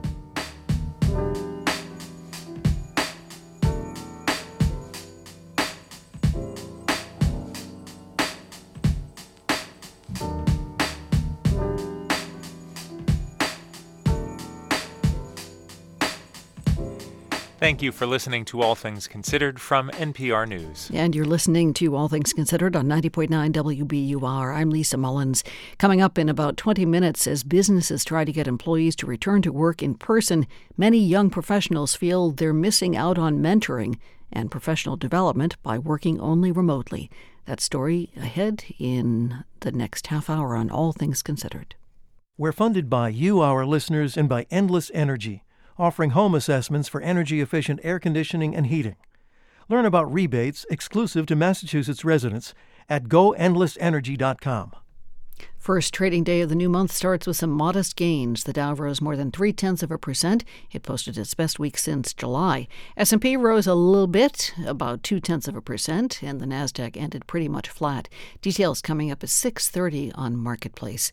The forecast is ahead. We are funded by you, our listeners, and by Ocean State Job Lot, whose charitable foundation strives to make a positive impact on its communities by partnering with customers to help those in need. More information at oceanstatejoblot.com. Turn your old vehicle into new news. Support the programs you love by donating your car or boat to WBUR. Details at wbur.org/cars. Pretty beautiful out there right now in the Boston area. Here's WBUR's meteorologist Danielle Noyes with a holiday weekend forecast. Well, it doesn't get much better than this. Beautiful weather for any and all outdoor plans through the holiday weekend. This evening will gradually cool through the 60s, dropping to around 60 overnight under clear skies. A sunny start tomorrow, then building clouds, high around 80, low humidity still in place. We do turn a bit muggy on Sunday and Labor Day. You'll notice the difference. Sun and clouds, highs in the mid to upper 80s, 90 possible north and west of the city, 70s on Cape Cod. A fantastic way to wrap up the unofficial end to summer. 73 degrees now in Boston. This is WBUR. Support for NPR comes from this station and from Procter & Gamble, maker of Align Probiotic, a daily supplement designed by gastroenterologists to help relieve occasional bloating, gas, and abdominal discomfort. More at alignprobiotics.com. From the Walton Family Foundation, working to solve social and environmental problems to improve lives today and benefit future generations. More information at waltonfamilyfoundation.org. And from the listeners who support this NPR station. On a Friday, it's All Things Considered from NPR News. I'm Mary Louise Kelly. And I'm Ari Shapiro. Fish oil is one of the most popular dietary supplements in the U.S., but a new study finds buyers should beware. Researchers assessed the doses and health claims on hundreds of formulations and found many had confusing or misleading claims. NPR's Allison Aubrey reports. Nearly one in five people over the age of 60 take fish oil supplements, and Dr. Ann Marie Navar, a cardiologist who focuses on prevention at UT Southwestern, says many of her patients assume fish oil supplements help prevent heart disease but she says the evidence isn't there. We actually know from randomized trials that there is no benefit for fish oil for the majority of the population in terms of preventing heart attacks and strokes. She says it's no wonder that many people are confused given the claims that are made. As part of their study, which is published in the medical journal JAMA Cardiology, she and her colleagues assessed hundreds of fish oil supplement labels obtained from a National Institutes of Health label database.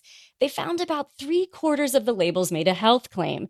Many were about heart health, but there were also statements such as supports cognitive health or joint health. These kinds of claims are allowed by the FDA because they stop short of promising to treat or prevent a disease. But Dr. Navar says the claims don't mean much. For a lot of the other claims, like brain support or joint support or eye health, we just don't even have studies to show one way or another if fish oil does or doesn't do anything from a health standpoint. The oils found in fatty fish, known as omega 3s, are healthy and they have anti inflammatory properties. And the US dietary guidelines recommend consuming omega 3s as part of a healthy diet. It's true that people who eat more fish and have higher blood levels of the omega 3 fatty acids have less heart disease. But it just hasn't panned out in randomized trials that when we give people fish oil supplements that they have fewer heart attacks and strokes. So unfortunately, we can't recreate a healthy diet with a pill. There is evidence to show that fish oil supplements can help reduce triglycerides. That's a type of fat found in the blood.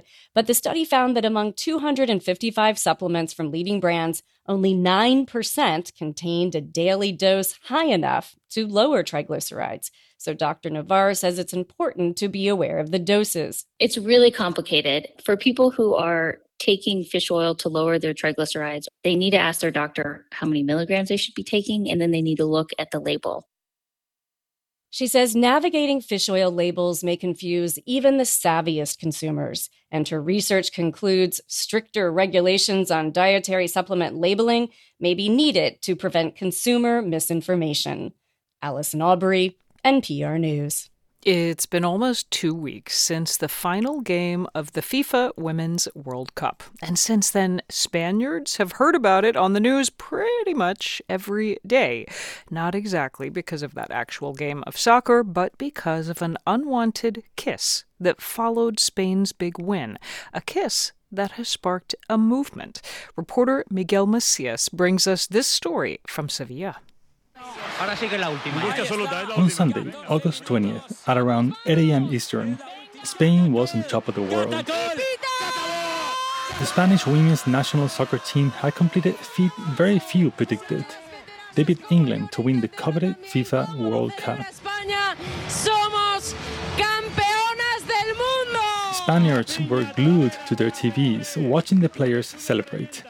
And when the team was going through the protocol of greeting soccer officials on the field, then it happened. Yeah, I saw how Luis Rubiales kissed Jennifer Hermoso in Lifetime, and immediately I tweeted a photo of it with this text This Rubiales thing cannot go unpunished. Disgust. Patricia Simon is a writer and a feminist activist, and she is talking about the now notorious kiss. Luis Rubiales, the head of the Spanish Soccer Federation, grabbed Jennifer Hermoso, a star player, and kissed her on the mouth as a form of questionable celebration. Many watching might not have known who Rubiales was, but for Patricia Simon, this was hardly a surprise. Well, we have to remember that Luis Rubiales belittled the players of the national team for years. They had had to go on a strike to demand things as basic as a salary of 16,000 euros per year or not to be fired if they got pregnant. Rubiales has also been accused of corruption and inappropriate use of Federation money. For Simon, this was the straw that had broken the camel's back, you know. As women, we have all suffered that type of abuse. But things did not stop there. The Spanish Soccer Federation is accused of falsely saying the player wasn't bothered by Rubiales' kiss. And Rubiales later that week denounced, quote, false feminism and refused to resign.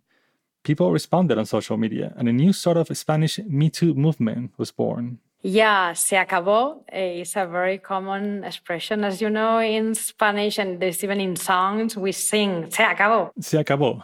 It's over, says Maria Ramirez, deputy managing editor of El Diario, Spanish online newspaper. Se acabó has become the motto not only of the movement against Rubiales' behavior, but more broadly against machismo in Spain.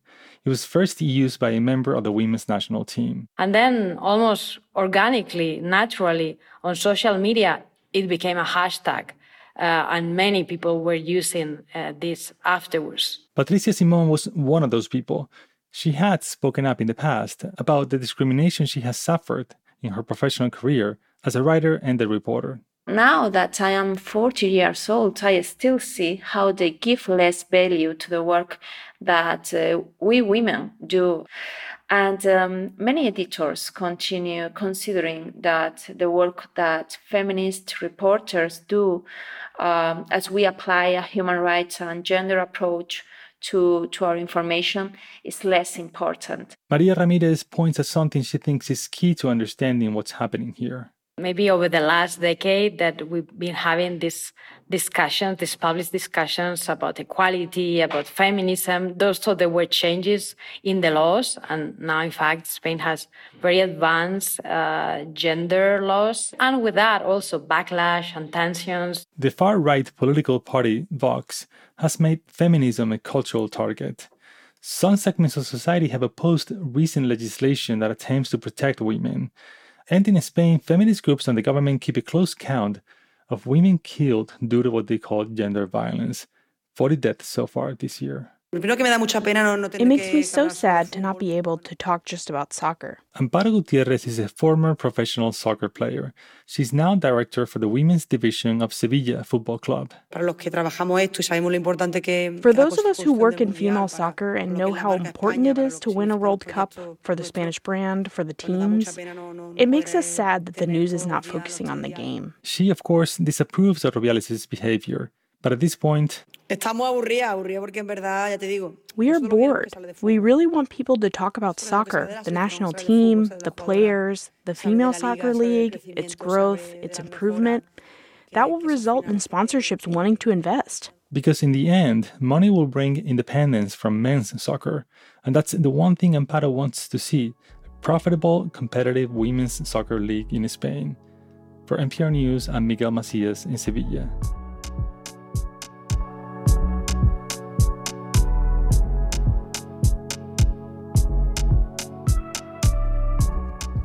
This is NPR News. This is 90.9 WBUR. Thanks for joining us. The strikes in Hollywood are causing studios to push back the release dates of some films. A few will still appear at film festivals, but the general public will just have to be patient.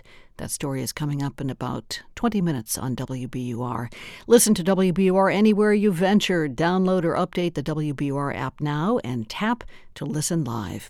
A beautiful night for a ball game at Fenway. Too bad the Sox aren't there. Red Sox and Royals launch a three game set in Kansas City tonight, 8:10 start time. Should be clear and coolish again tonight in the mid 50s. Tomorrow sunshine, clouds moving in later about 80 degrees. Sunday and Monday sunshine up in the mid 80s should be on the sticky side. We're funded by you, our listeners, and by Zevin Asset Management, building socially responsible investment portfolios that help create a healthy planet and just society. Learn how to invest sustainably at Zevin.com. And Metro West Subaru, where same day and next day service appointments are available. Service until 9 on Route 9 in Natick. Listeners come to WBUR for insightful, fair, and balanced information, and this is just what we strive to offer our clients as they endeavor to understand the complexities of the real estate market. Lauren Holleran with Gibson Sotheby's International Realty in Cambridge, a WBUR business partner. We really believe when people have good information, they can make great decisions. Because of this, we feel so aligned with the mission of WBUR. For more information, email partnerships at WBUR.org. Live from NPR News in Culver City, California, I'm Dwane Brown. In Texas, a new law goes into effect today that elevates illegal voting from a misdemeanor to a second degree felony. As Sean Saldana of member station KUT tells us, the offense now carries up to a 20 year prison sentence. The new penalties for illegal voting represent a much more punitive approach to electoral fraud, according to ACLU of Texas attorney Ashley Harris. This is a penalty that is associated with often violent crimes. Crimes like sexual assault, robbery, and arson. Texas stands out for for pushing ahead on on one of the more, you know, more if not most conservative approaches to election administration. Joshua Blank is research director with the Texas Politics Project at the University of Texas at Austin. Texas, like every other state in the country, has almost no significant record of electoral fraud which means that Texas Republicans have increased the penalties for illegal voting in a state where elections are secure. I'm Sean Saldana in Austin. The United Nations chief is set to meet with world leaders later this month at the UN General Assembly, but before that, Secretary General Antonio Guterres heads to Nairobi tomorrow for the Africa Climate Summit. Guterres says it's clear the rest of the world needs to strengthen efforts to bring peace and stability to the African continent. Speaking to reporters, he said the recent upheaval and military coups in Niger and Gabon only worsen the situation. Military governments are not the solution. They aggravate problems, they cannot resolve a crisis, they can only make it worse. I urge all countries to move quickly to establish credible democratic institutions and rule of law. Guterres says he will address climate crisis issues with the African countries this weekend. You're listening to NPR. This is 90.9 WBUR. I'm Lisa Mullins. The superintendent of schools of Brockton is explaining why the district has a $32 million budget deficit. Superintendent Michael Thomas tells WHDH that he takes responsibility for the budget problems, but he adds he was trying to help students and staff after the pandemic. We overspent the budget, um, especially in the areas of transportation, overstaffing um, and safety and security. I made decisions I needed to make, and you have to make them fast sometimes to keep people safe. And again, that, that caused the overspending. Thomas took medical leave this week after the school committee learned of the additional $14 million shortfall. The Brockton School Committee voted this afternoon to appoint an acting superintendent. Researchers at Brigham and Women's Hospital in Boston report the number of women coming to Massachusetts for abortion services has risen by 32% since the U.S. Supreme Court overturned the federal right to abortions. The ruling just over a year ago allowed several states to ban abortions or severely restrict access to them. Researchers found people coming to the state from as far away as Texas, Louisiana, and Georgia, which have some of the country's strictest abortion laws. Massachusetts Air National Guardsman accused of leaking top secret government documents will remain behind bars as he awaits trial. That's after a federal judge again denied Jack Teixeira's appeal for release. In her order today, the judge noted Teixeira's, quote, disquieting interest in mass violence. Teixeira has been held since April. That's when he was arrested at his home in Dighton and charged under the Espionage Act. Struggling Red Sox kick off a six game road trip tonight in Kansas City against the Royals, who have the second worst record in the Major League Baseball. Southpaw James Paxton starts for Boston. It's Jordan Lyles for the Royals. Our sunshine from today leads to a clear moonlit night tonight, cooling to the mid 50s once again.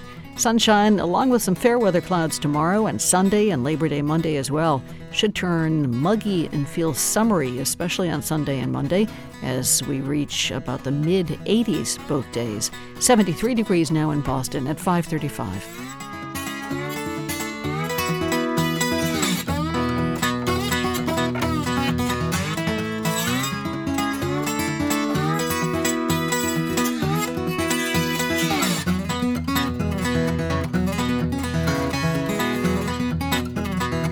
Support for NPR comes from this station and from Dataiku, a platform for everyday AI, dedicated to helping teams move beyond the lab to build generative AI applications at enterprise scale. D-A-T-A-I-K-U.com. And from Procter & Gamble, maker of Nervive Nerve Relief. Nervive is designed to reduce occasional nerve aches, weakness, and discomfort in hands or feet due to aging Learn more at nervivehealth.com. This is NPR. This is All Things Considered from NPR News. I'm Ari Shapiro. And I'm Mary Louise Kelly. Outside of Texas, Ken Paxton is known for the many lawsuits he brought as the state's Republican Attorney General against the Biden administration's immigration policy and against swing states over the 2020 election result. Inside Texas, he's the talk of the state for different reasons. Next week, he will be facing trial for 20 articles of impeachment for conspiracy, bribery, and obstruction of justice. That is among other charges. To get an idea of what to expect with this impeachment trial, we're joined now by Sergio Martinez Beltran, political reporter for the Texas Newsroom. Hey there. Hi. All right, so it sounds like Paxton is facing all kinds of charges next week. Walk us through the big ones. Yeah, so like you mentioned, the list of allegations against Paxton is very long. Uh, the big ones are constitutional bribery, abuse of official capacity, misuse of official information, and even retaliation against former employees. And most of these charges are related to Paxton's relationship with an Austin businessman named Nate Paul. According to Texas House impeachment managers, Paxton tried to use his office and his position as attorney of the state of Texas to shield Paul from an FBI investigation against him. And that included hiring an outside lawyer, which meant he blew all agency protocols to issue grand jury subpoenas to help Paul. And it's important to note that Paul is a friend of Paxton and at one point in 2018 donated $25,000 to his reelection campaign. Huh. For context, when he was the chief law enforcer for the state of Texas, Paxton wielded tremendous influence inside the state and to some extent outside of Texas too. Just explain the power he he would have held through his office. Right. Inside the state, he has a lot of power. And mind you, he is currently suspended, but he still has a lot of influence. Today, for example, it's a good example. Lots of laws go into effect, like a ban on gender affirming care for transgender minors in Texas. There was an injunction earlier in the week which would have blocked the law from going into effect, but yesterday the state appealed the ruling. And in the past, Paxton has said that when the state appeals a ruling, while that is in the Court of Appeals, the law gets enforced. And nobody has really tested him on this, so the gender affirming care ban is currently enforceable. And that's just one example. Now, outside of Texas, he's been very active in suing the Obama and Biden administrations over immigration, federal spending, and medication abortion. Mm. And let me loop back to those impeachment charges. Has Paxton responded to those, said anything about those allegations? Yes, Paxton has fiercely denied any allegations of wrongdoing. He's even called his impeachment illegal. Uh, here's Paxton talking to reporters days before the Texas House moved to impeach. They are showcasing their absolute contempt for the electoral process. Every politician who supports this deceitful impeachment attempt will inflict lasting damage on the credibility of the Texas House, which I served in. Again, that was Paxton talking before the House voted to impeach him. Uh, more recently, Paxton has denied allegations that he will resign before Tuesday. He has said he will not surrender. And we are expecting to hear from him tomorrow at a rally in Collin County. That's the county where Paxton has lived and where he rose to prominence and where he still has a lot of allies allies in, in Collin County. What about more broadly? What about uh, in the Texas legislature overall? So that's a great question. He still has some supporters within the legislature, but in the Texas House, for instance, most Republicans voted to impeach him. For them and for many others, Paxton's alleged misdeeds are just too hard to ignore. And the witness list is extensive. It includes some of Paxton's former deputies who are very credible because many of them were recruited by Paxton personally, and yet they reported him to the FBI. So for many Republicans in the Texas House, that's where they draw the line. The question is whether that will be true in the Senate too. But even if Paxton gets through this, he also faces criminal charges for securities fraud, so his troubles are just beginning. Sergio Martinez Beltran, gearing up for what sounds like it's going to be a big week of political reporting there in Austin. Thank you. You're welcome. A recent study finds that younger workers benefit from working in an office because they are more likely to receive productive feedback on their work. And as Tilda Wilson reports, it is not just feedback that younger workers feel like they are missing out on when they work remotely. On most days, 22 year old Chris Stein works out of a bedroom in his childhood home in Manassas, Virginia. It's a cozy room filled with posters, artwork, and lots of furniture. And that is a couch that we bought from some cheap furniture website uh, and my mom had no place for it, so she put it in this room. Stein graduated from college just over a year ago and now works as a software engineer. We spoke over Zoom recently, and he told me he likes waking up just feet from where he has to start work every day. But when it comes to his hopes to move up and progress in his career, he's noticed some drawbacks. I can't turn like my shoulder and then like ask somebody a question real quickly. I have to like formulate like a Slack response and like a message. And like some people are superstars about responding, some people aren't. And when you're new to a company, you don't want to feel like you're bugging people all the time. Even when they're like a superstar about responding, you can feel guilty about them writing an essay to answer like a yes or no question. A recent study on work from home arrangements found employees at home get a lot less feedback, 20% less than their colleagues in the office.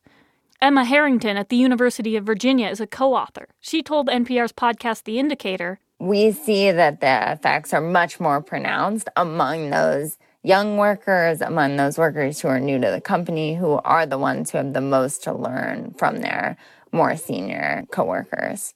Caroline Nestor is 25 and recently graduated law school in California.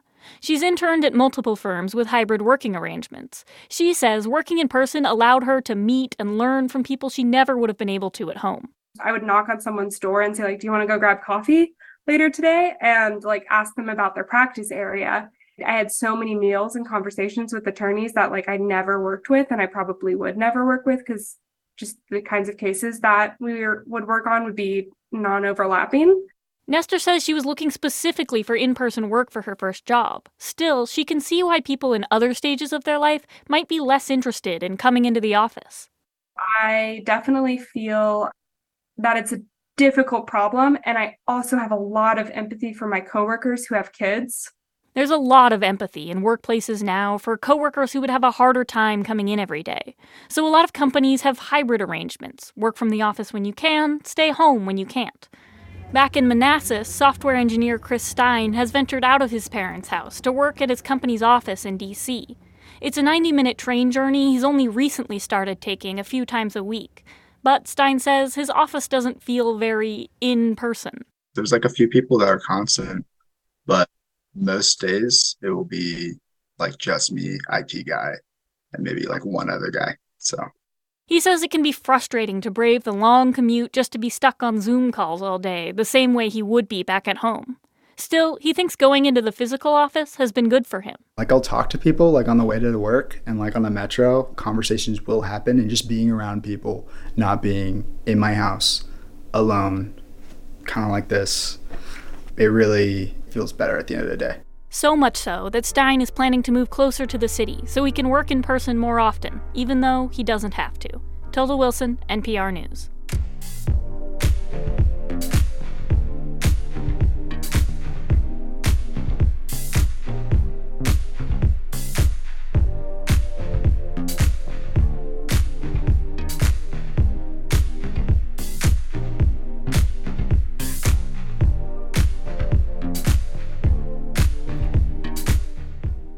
You're listening to All Things Considered from NPR News. The new film Challengers, starring Zendaya, was supposed to open the Venice Film Festival this week. Didn't happen. The film was pulled from the schedule. The release date moved because of the Hollywood strikes against major studios. NPR's Mandalit Del Barco reports it's just one of many things that will be different this fall film season. Denis Villeneuve's sequel, Dune Part 2, was supposed to open November 3rd. Now it's scheduled for March 15th of next year. We gave them something to hope for. That's not hope! Dune 2 was originally expected to be a huge fall film for the studios and movie theaters. So was another movie with Zendaya, Challengers, about a hot young tennis pro and her two suitors. What makes you think I want someone to be in love with me? Challengers also got pushed back to 2024, as did a new Godzilla and King Kong movie. And if he defeats Godzilla,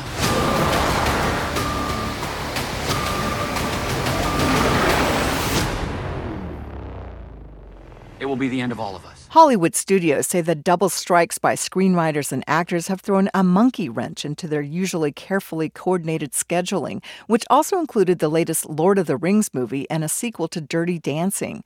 Sony moved back the release date of its upcoming Ghostbusters sequel and other movies, and the studio even wiped Spider Man Beyond the Spider Verse from its 2024 slate. Disney says it's delaying each of the next three Avatar movies by a year.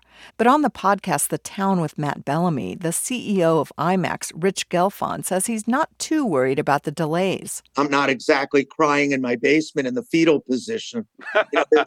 Gelfond says IMAX had 22% of the global box office with the first Dune movie, and the company cleaned up with this summer's release Oppenheimer. He says he's looking forward to showing films that, as of today, are still scheduled for this fall, including the newest blockbuster sequels and also Martin Scorsese's film Killers of the Flower Moon, starring Leonardo DiCaprio, which comes out in October. Dune moves. We're going to play the Marvels. We're going to play Hunger Games. We're going to give more screen time to Flower Moon than than we could have. And just announced yesterday is a big screen movie already setting pre-sale records, the concert film of Taylor Swift's current tour. But as the big movies are reshuffled, the delays could open space for smaller and independent films. Many of them are premiering at the Venice and Telluride film festivals that open this week in a less glitzy way than usual.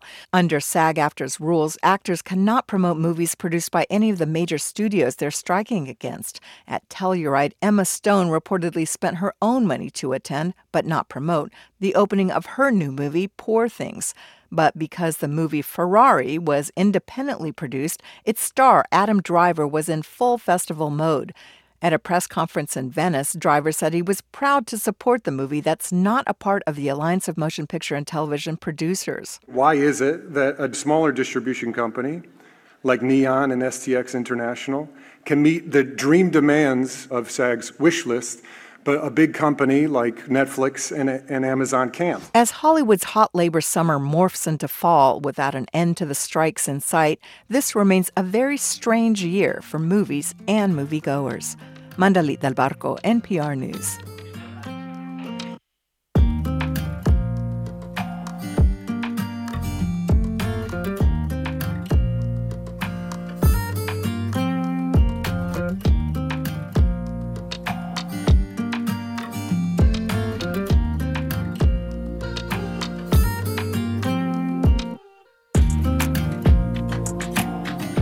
You're listening to All Things Considered from NPR News. The latest jobs report in the U.S. coming up on WBUR's All Things Considered in about 15 minutes. Red Sox and Royals are at work tonight, launching a three game series in Kansas City, 8 10 start time.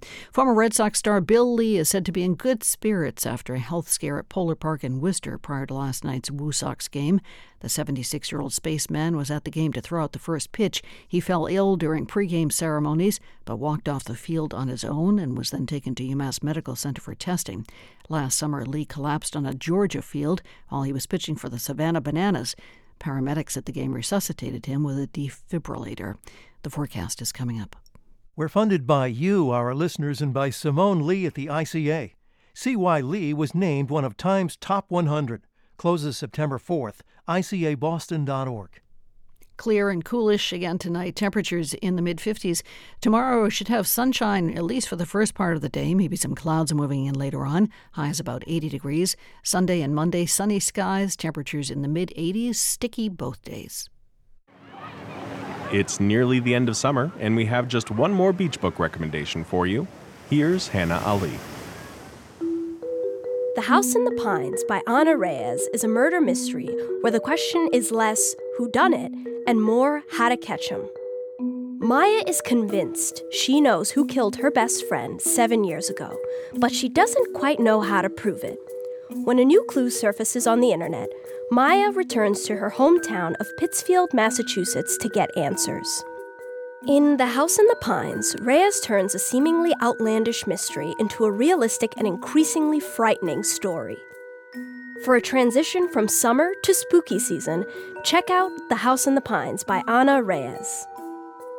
The beach book season is ending, but there's plenty to read on our other newsletters all year round. Subscribe at wbur.org/newsletters.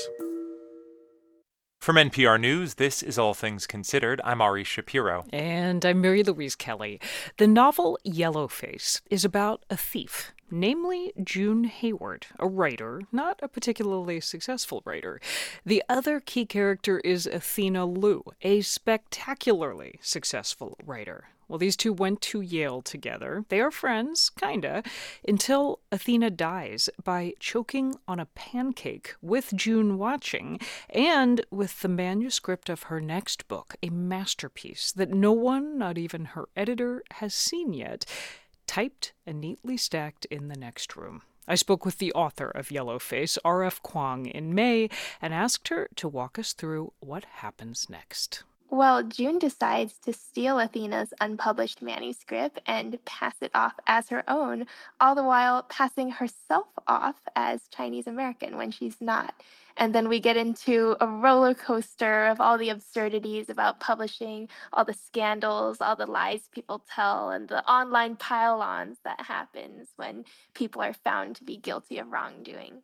You nodded to something there that she tries to pass herself off as Chinese American. She changes her name, which was June Hayward. She publishes the book as Juniper Song, which could, you know, maybe be Asian. She gets this new author glamour shot where she looks really tan, like maybe racially ambiguous.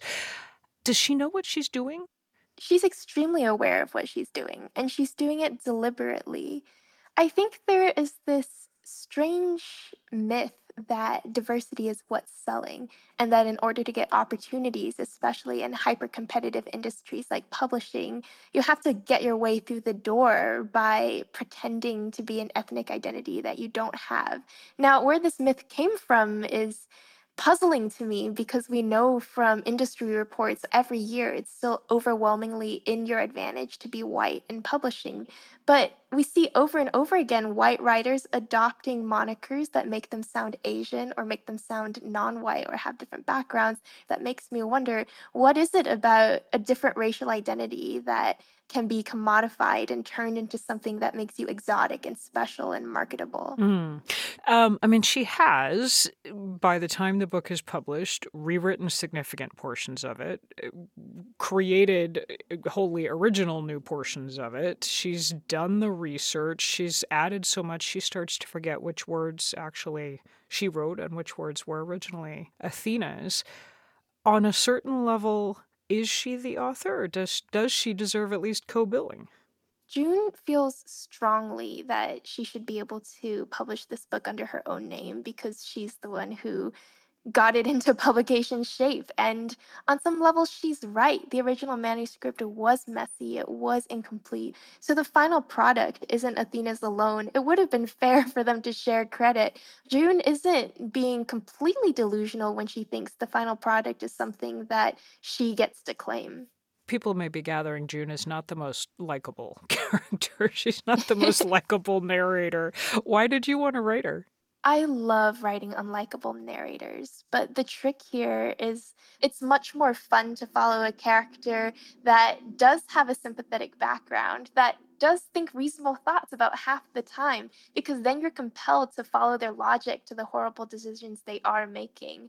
I'm also thinking a lot about a very common voice in female led psychological thrillers because I, I always really love reading widely around the genre that I'm trying to make an intervention in. And I noticed there's this voice that comes up over and over again, and it's a very nasty, condescending protagonist that you see repeated across works. And I'm thinking of protagonists like the main character of Gone Girl, the main character of The Girl in the Window. I am trying to take all those tropes and inject them all into an, again a singular white female protagonist who is deeply unlikable and try to crack the code of what makes her so interesting to listen to regardless yeah. Um, Athena is not the most likable character either, um, aside from the fact that she dies pretty early in the book. We glimpse a lot of who she was through kind of flashbacks. I, I saw where you said She's your worst nightmare, that she's all the things you hope will never be true of yourself. How so? Athena's kind of a brat. She's also a terrible friend. I really wanted to subvert the idea of a perfect innocent victim. I wanted to turn the question around and ask can we talk about appropriation and stealing stories when we remove it from the question of race? And Athena has done quite a lot of stealing each other's stories. She did something very cruel to June when they were undergrads that really has no ethical excuse. Now, the part of her that I'm terrified of becoming is, is the part that is so isolated and narcissistic about her own success that she loses any touch with her community.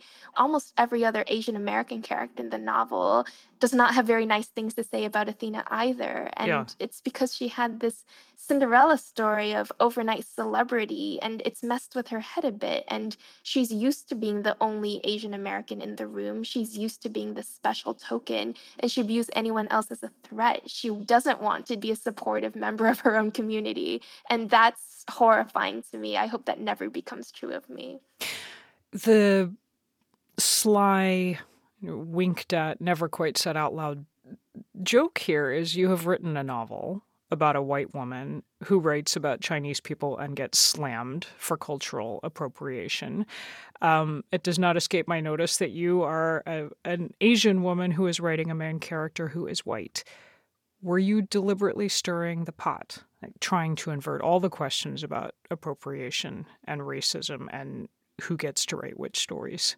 Oh, yeah. I think it's hilarious that all of our assumptions about who gets to do cultural appropriation or when something counts as cultural appropriation kind of go away when you invert who is of what identity. And I think that a lot of our standards about cultural appropriation, our language about don't write outside of your own lane, you can only write about this experience if you've had that experience, I don't think they make a lot of sense. I think they're actually quite limiting and harmful and backfire more often on marginalized writers than they push forward conversations about widening opportunities. You would see Asian American writers being told that you can't write anything except about immigrant trauma or, or the difficulties of being Asian American in the US. And I think that's anathema to what fiction should be. I think fiction should be about imagining outside our own perspectives, stepping into other people's shoes, and empathizing with the other. So I, I really don't love arguments that reduce people to their identities or set strict permissions of what you can and can't write about. And, and I'm playing with that argument by doing the exact thing that June is accused of writing about an experience that isn't hers. We've been speaking with R.F. Kuang. Her novel is Yellow Face. Thank you. Thank you so much for having me. This was a delight.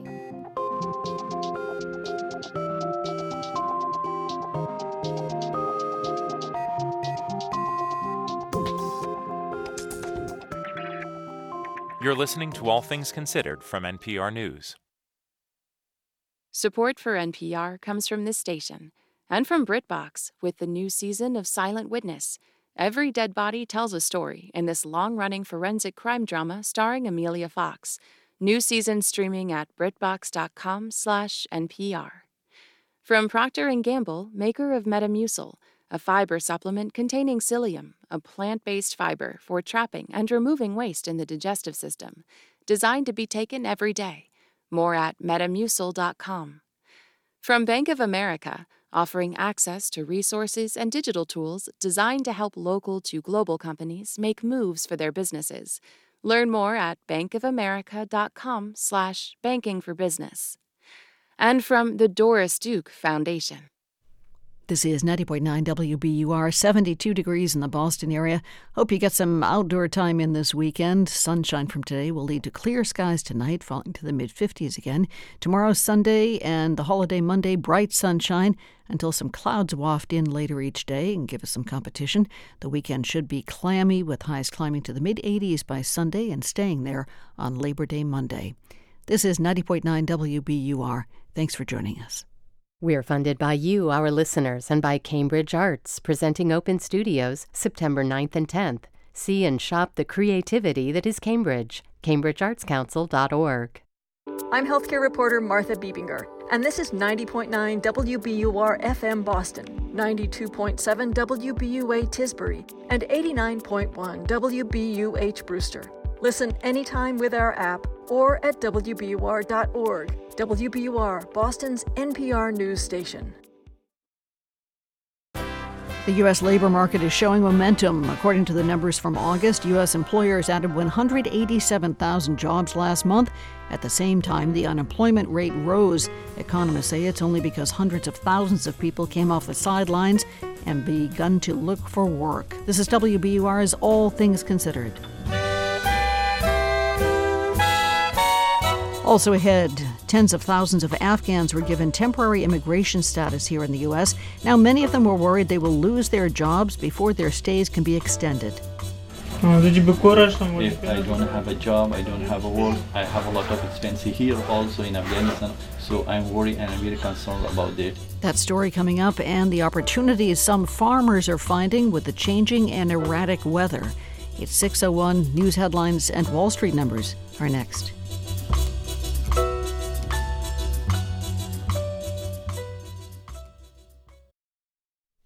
Live from NPR News in Washington, I'm Jack Speer.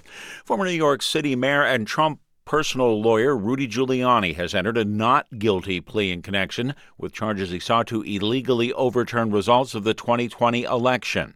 Giuliani, in entering the plea in Georgia, also waiving his right to appear in an arraignment scheduled for next week. Former President Donald Trump and his lawyer are among 19 people charged in a sprawling 41 count indictment that details an alleged widespread conspiracy to thwart the will of Georgia voters. DA Fani Willis, who brought the case, has said she wants to try all the defendants together, though some have been seeking to be tried alone or separately. A Texas law imposing sweeping restrictions on the ability of cities and counties to pass local ordinances is now in force. Houston Public Media's Andrew Schneider reports the law took effect despite a lower court ruling that it violates the state constitution after the Texas Attorney General filed appeal. House Bill 2127 lets private entities sue Texas cities and counties over local regulations in any of eight broad areas that don't have prior approval from the state legislature. Charles Rocky Rhodes of South Texas College of Law, Houston, says the state's appeal opens local governments to a flood of such suits. It's going to be a very messy process to litigate the constitutionality of this law, which is, of course, why the city of Houston was trying to bring an action to stop it in advance. NFIB Texas, a trade group representing Texas small business owners, is encouraging its members to make use of what opponents have dubbed the Death Star Law. I'm Andrew Schneider in Houston. The rapid pace that Idalia moved across parts of Florida, Georgia, and the Carolinas means hurricane damage was not as extensive as many had feared. Storm which came ashore as a Category 3 hurricane also largely struck a more sparsely populated part of the state, meaning the insurance industry will also take a smaller hit than it might otherwise have. Residents hard hit by Idalia are still trying to find places to live as they rebuild. Starting today, interest rates will begin accruing on all federal student loans for the first time in three years. But as NPR's Hiba Ahmad reports, the Biden administration has rolled out a plan that could cut some borrowers' payments in half. The Biden administration calls the plan Saving on a Valuable Education, or SAVE. The goal is to make monthly installments more manageable for borrowers before they resume payments on October 1st. Here's Department of Education Secretary Miguel Cardona. We're really looking at holistic approaches to making higher education more affordable and more accessible.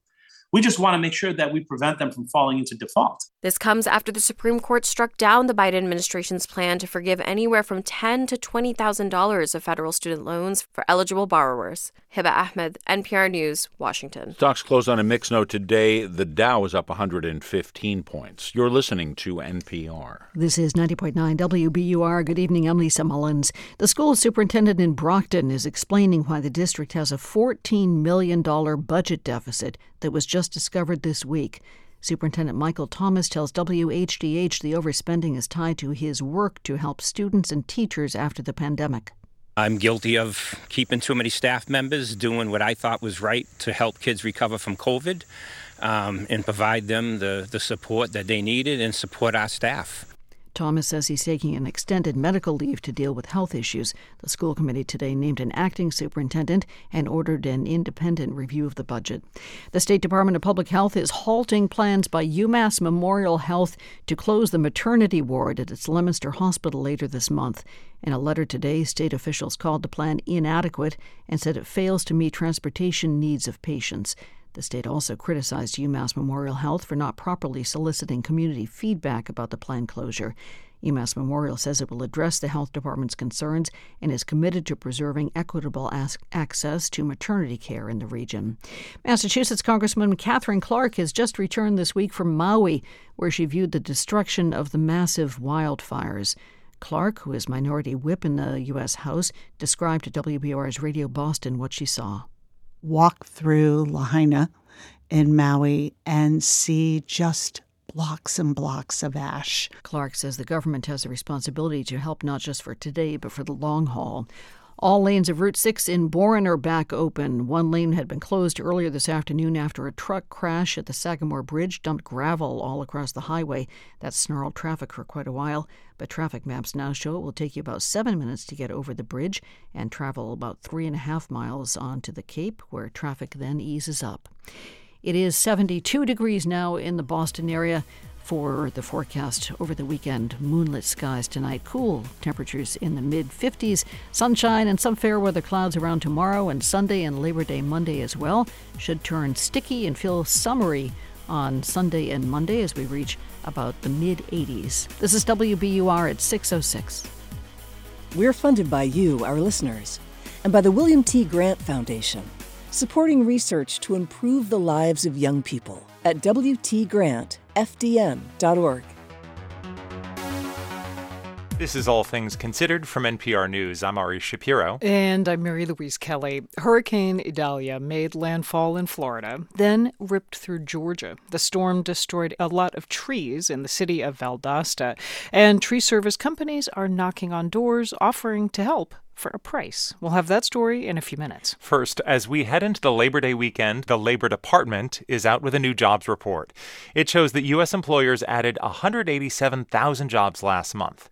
That's a slower pace of hiring than we saw earlier in the year. Meanwhile, the unemployment rate inched up to 3.8%. NPR Scott Horsley is here with the details. Hey, Scott. Hi, Ari. How should we read that 187,000 figure and explain why, if the economy is adding jobs, the employment rate went up?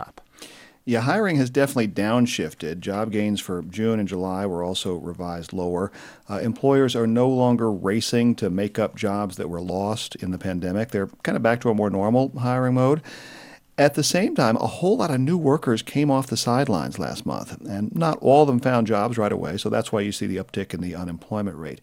That surge of new workers is actually a, a pretty good sign. It generally means people are feeling good about job prospects. Uh, they're not so worried about COVID anymore. Of course, it could also be a sign that people have bills that they need to pay, so they're looking for work. Uh, but we have seen a gradual growth in the number of available workers for several months now, and then a big increase in August. That's something President Biden celebrated at the White House Rose Garden today. More than 700,000 people joined the labor force last month, which means the highest share of working age Americans are in the workforce now than at any time in the past 20 years even though unemployment ticked up just a bit, it's still under 4%. It's been under 4% for the last, last 19 months, which is the longest stretch like that since the late 1960s. And the unemployment rate for African Americans, which has been bouncing around in recent months, was down in August. It fell to 5.3%. When you parse these numbers, which industries are adding jobs? Uh, the gains are pretty broad based, actually. Healthcare added a lot of jobs last month. Hospitality continues to add workers. We also saw gains in construction, which has held up very well, even uh, though interest rates are on the rise. A lot of those new construction workers are not building houses, they're working on commercial buildings or big public works projects. Uh, we did see some job cuts last month. About 37,000 trucking jobs were lost after the big yellow trucking company went out of business. And movie production lost about 17,000 jobs as a result of the ongoing actors and writers strikes. Most other industries are still hiring, though, although Nancy Vanden Houten of Oxford Economics says job growth has definitely slowed down from the Fed's perspective, that's what they want to see kind of a period of below trend growth in employment, which they view as necessary to bringing inflation down. You know, the Fed has been worried that the job market was out of balance, with demand for workers far outstripping supply. Today's report paints a picture of a more balanced job market, and forecasters now think it's increasingly likely that the Fed will leave interest rates unchanged when policymakers meet later this month. So, is the Fed done fighting inflation? No. Uh, inflation has come down a lot from over 9% last summer to just over 3% in July, but that is still above the Fed's target of 2% inflation, uh, so don't expect to see the central bank start cutting interest rates anytime soon. The good news is that workers' pay is now going up faster than consumer prices. Uh, today's report shows the average wages in August were up 4.3% from a year ago. That should be more than enough to outpace inflation. And even though paychecks are not growing as fast as they were a year ago, those paychecks are now stretching further. So workers have seen a real increase in their buying power. NPR's Scott Horsley with labor numbers this Labor Day weekend. Thank you. You bet. Two years ago, the U.S. took in tens of thousands of Afghans fleeing their collapsing country in Operation Allies Welcome. They were given a temporary immigration status called humanitarian parole, allowing them to live and work in the U.S. The program was scheduled to end for many in coming weeks. The Biden administration announced in May it would extend the program to the relief of those 77,000 Afghans who risked their lives working for the U.S. military military.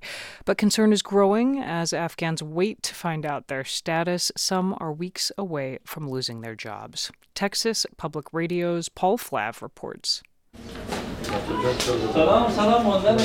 Men sit with folders and plastic grocery sacks bulging with documents at the Center for Refugee Services in San Antonio. Many of them need help filling out government forms. A new one arrived the week before, asking for updated contact details. Aryan is among the men sitting and waiting to speak with legal aid. He's one of tens of thousands of Afghan evacuees waiting for his humanitarian parole to be extended. Like everyone we interviewed for this story, he gave his first name because he's worried about the safety of his family. Humanitarian parole gets Aryan food stamps, Medicaid, and most importantly, the ability to work. He's been driving for an app based food delivery service for months, but he just got a text from them. Oh,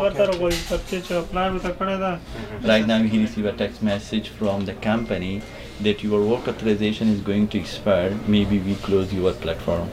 Center translator Nikibala Asas explains Aryan was told if he can't get the company proof his immigration status is secure, he'll be terminated.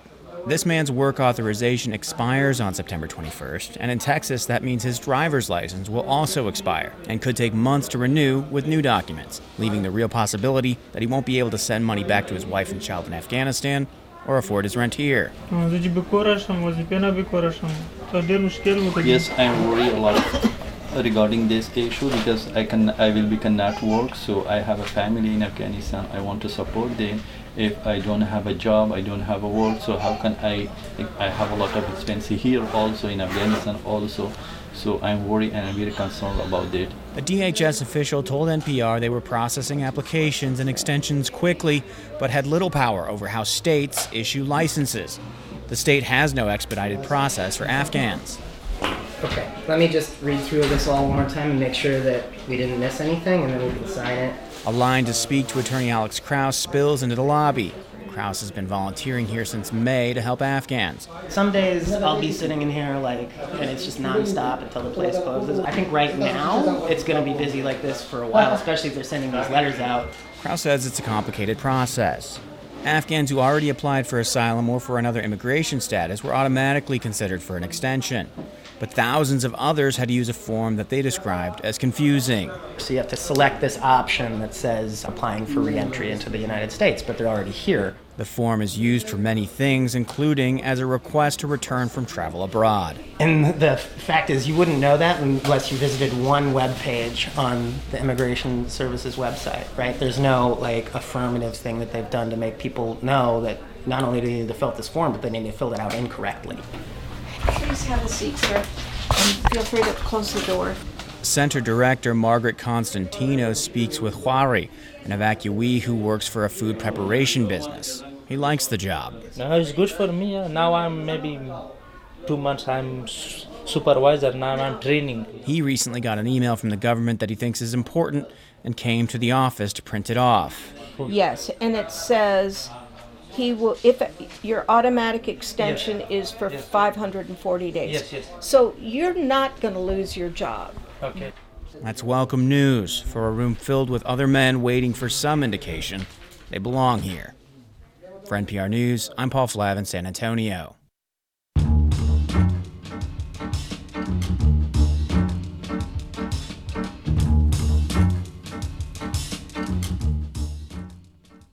After Hurricane Idalia made landfall in Florida, it continued at hurricane strength through the dense forests of South Georgia. The storm took down a lot of trees in the city of Valdosta, many on private property. As Grant Blankenship of Georgia Public Broadcasting reports, homeowners are fielding a flood of offers for help. There's always chainsaws once a storm like Idalia moves out, but once the city of Valdosta clears the roads, it gets quiet. That's because local governments are only responsible for public property. What's in your yard, or in the case of Valdosta resident James LaPlante, what's stuck in your roof is your problem. But LaPlante says he's had no shortage of people willing to help him out for a price. We had as many as, you know, 10 or 12 business cards just left on our door. Yeah, it just, uh, the number of people that descend upon you and kind of charge exorbitant rates is breathtaking. LaPlante is waiting on a local business he's used before, but Idalia just left too much timber on the ground in South Georgia for locals only. It's a literal windfall for tree service companies from around the region. Doug Shramplin traveled up from Florida to look for tree removal work. He's cruising, going door to door. He has a pitch. You want the trees off as soon as possible. You want to maintain the moisture. You don't want, you know, mold or stuff setting into houses. He's hoping that persuades. And what's the cost? Yeah, it's it's different for different companies, um, but I think bare minimum is probably fifteen hundred bucks an hour. An hour. An hour. Yeah. We're finding that a lot of people in the area don't really have the money to spend on things like this. And this is dangerous work. Tragically, Georgia's only Idalia related death was of a man clearing a tree on his own. So people in Valdosta have to weigh their options. When, when, it, when you're 79 years old, you get tired very easily. That's Valdosta homeowner Bob Lee. He's got a bulletin board full of tree service business cards too. Oh, I've, I've had people tell me up to when they thought I was going to have insurance, they were up to forty-five hundred dollars. Forty-five hundred dollars. That's just for one tree resting on the corner of his roof. Lee finally found someone to remove it for $800. But he also has to do something about his other tree that fell on his neighbor's roof. Mentally, we're really whacked out. Officials have been warning residents about sketchy tree work. They say to watch out for people who want payment up front, who could literally cut and run. For NPR News, I'm Grant Blankenship in Valdosta, Georgia.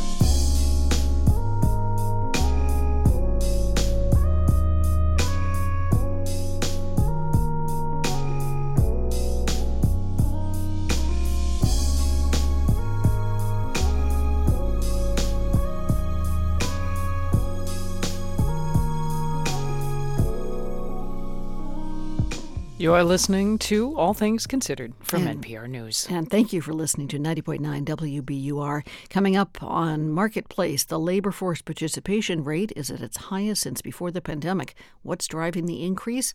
Business news at 6:30 on WBUR. On Wall Street, the first trading day of the new month starts with some modest gains. The Dow rose more than three tenths of a percent. It posted its best week since July.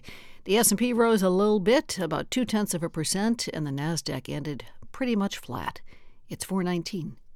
Turn your old car into new news. Keep the programs you love running by donating your vehicle to WBUR. Details at wbur.org/cars. We're funded by you, our listeners, and by the Huntington, kicking off the new season with Joshua Harmon's Prayer for the French Republic, directed by Huntington Artistic Director Loretta Greco.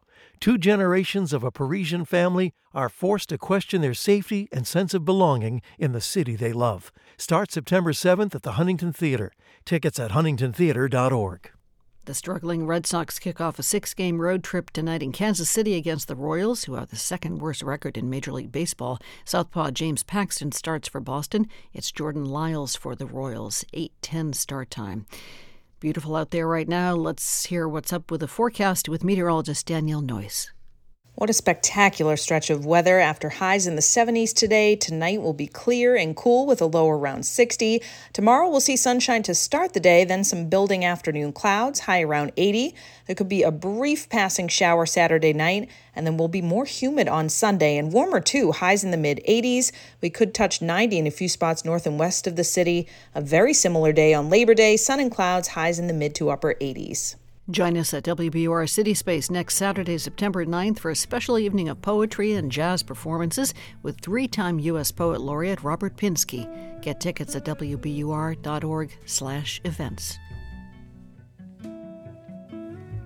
Support for NPR comes from this station and from Indeed, designed to be an end to end hiring solution to help businesses attract, interview, and hire candidates all from one place. Learn more at indeed.com/npr. From Fisher Investments, as a fiduciary, Fisher Investments is obligated to act in their client's best interest. Learn more at fisherinvestments.com. Investments in securities involve the risk of loss. And from listeners like you who donate to this NPR station.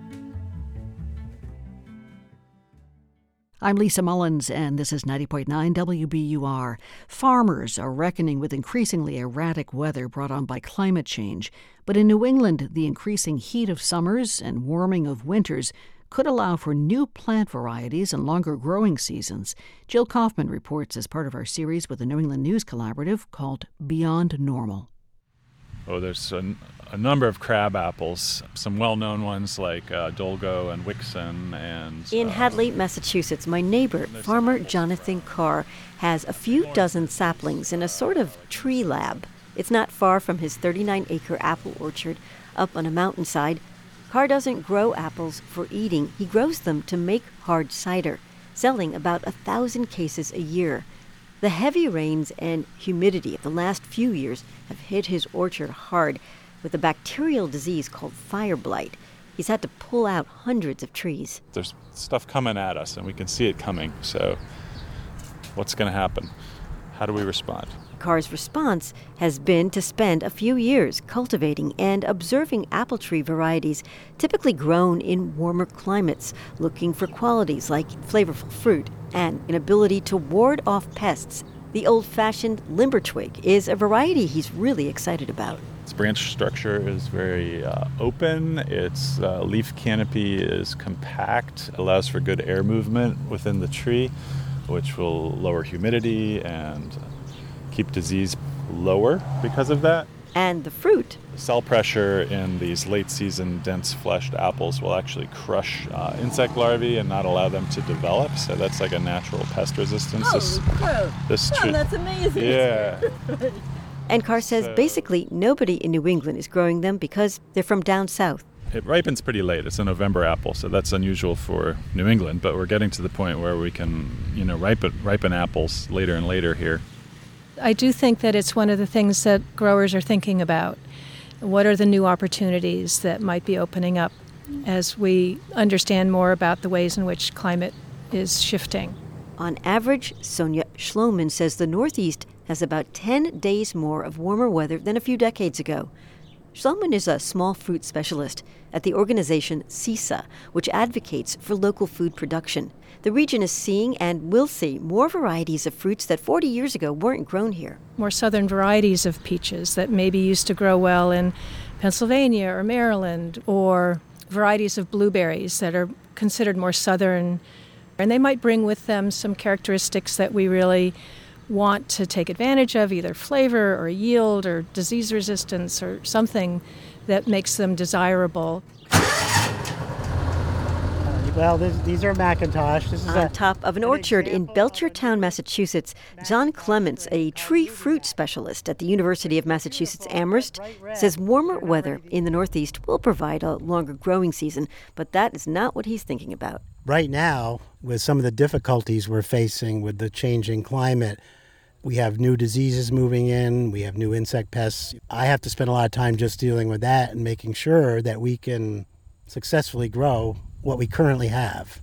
Because as the warmer temperatures have pushed the USDA growing zone north, diseases are also traveling north. The pests that we're seeing were common down in North Carolina 25, 30 years ago. We're now seeing here more commonly.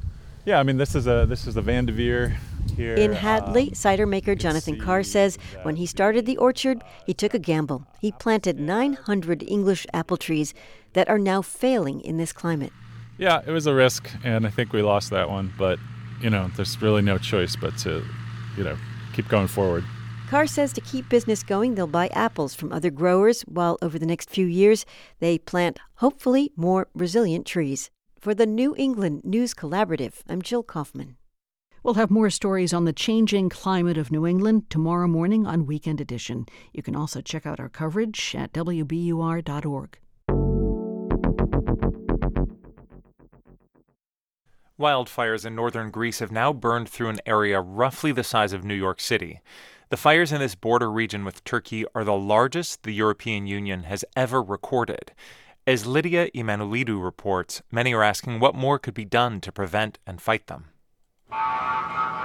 It's just past noon in the village of Avantas, and the air is still smoky from the fires that surrounded and tore through parts of the village. We haven't slept in 10 days, says retiree Despina Padagelu. Her house is still standing, but her dog was severely injured and probably won't survive.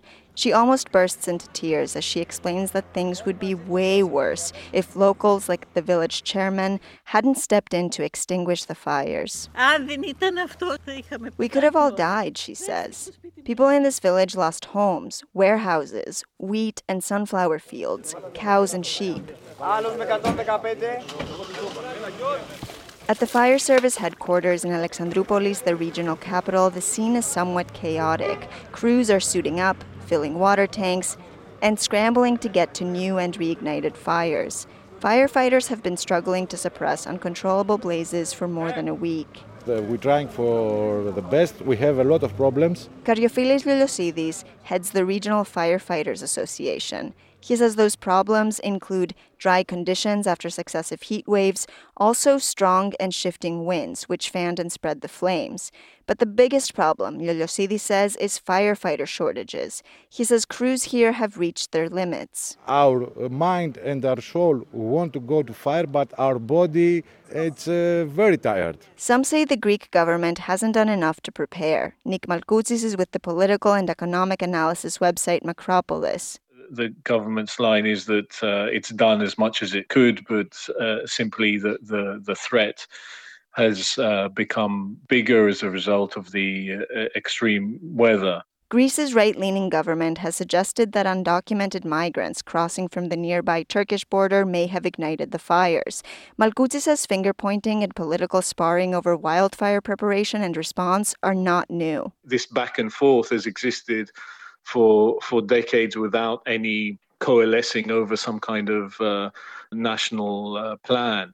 He says sadly that means Greece still doesn't have a clear plan on how to protect its forests and how to prepare for what are bound to be more challenging conditions in the future because of climate change. I would like to to don't be in this condition, of course, our place. So to prepare for this. Valia Kelidou helps run her family's olive oil business called Kiklopas. I meet her at their factory and storage facility where they have more than 30 tons of extra virgin olive oil. At least 1,000 of her family's 13,000 olive trees have burned. On our drive to see the damage to their olive grove nearby, Kelidou lets out a deep sigh. It hurts my soul, she says. Kelidou says extreme temperatures caused by climate change were already affecting olive tree yields. Back in the village of Avantas, George Hazigiriu, the village chairman, says other industries like logging will also suffer. Και τώρα θα μπαίνουν οι πινακίδες. Τώρα, σε ένα μήνα.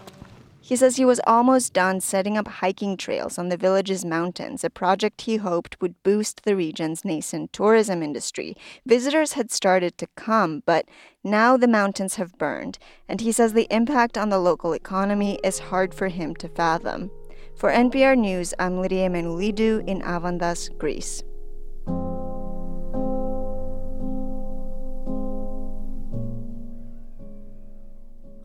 This is NPR News. And this is 90.9 WBUR Business News is coming up next at 6:30. After a sunny day, we're in for a moonlit night tonight and a chilly one down in the mid 50s again. Sunshine returns tomorrow. Temperatures should just top 80 degrees. Could have some clouds wafting in during the second part of the day tomorrow. For Sunday, turning warmer in the mid 80s, feeling kind of soupy as the humidity ratchets up. The holiday Monday should be the same sunshine and clouds with high temperatures in the mid 80s. Start the weekend with WBUR tomorrow morning. Hear the story of a retired art teacher who's making otherworldly sand sculptures on the hot beach for the joy of creating something before the ocean sweeps it away. Wake up to WBUR tomorrow. We're funded by you, our listeners, and by Ocean State Job Lot, whose charitable foundation strives to make a positive impact on its communities. More at oceanstatejoblot.com.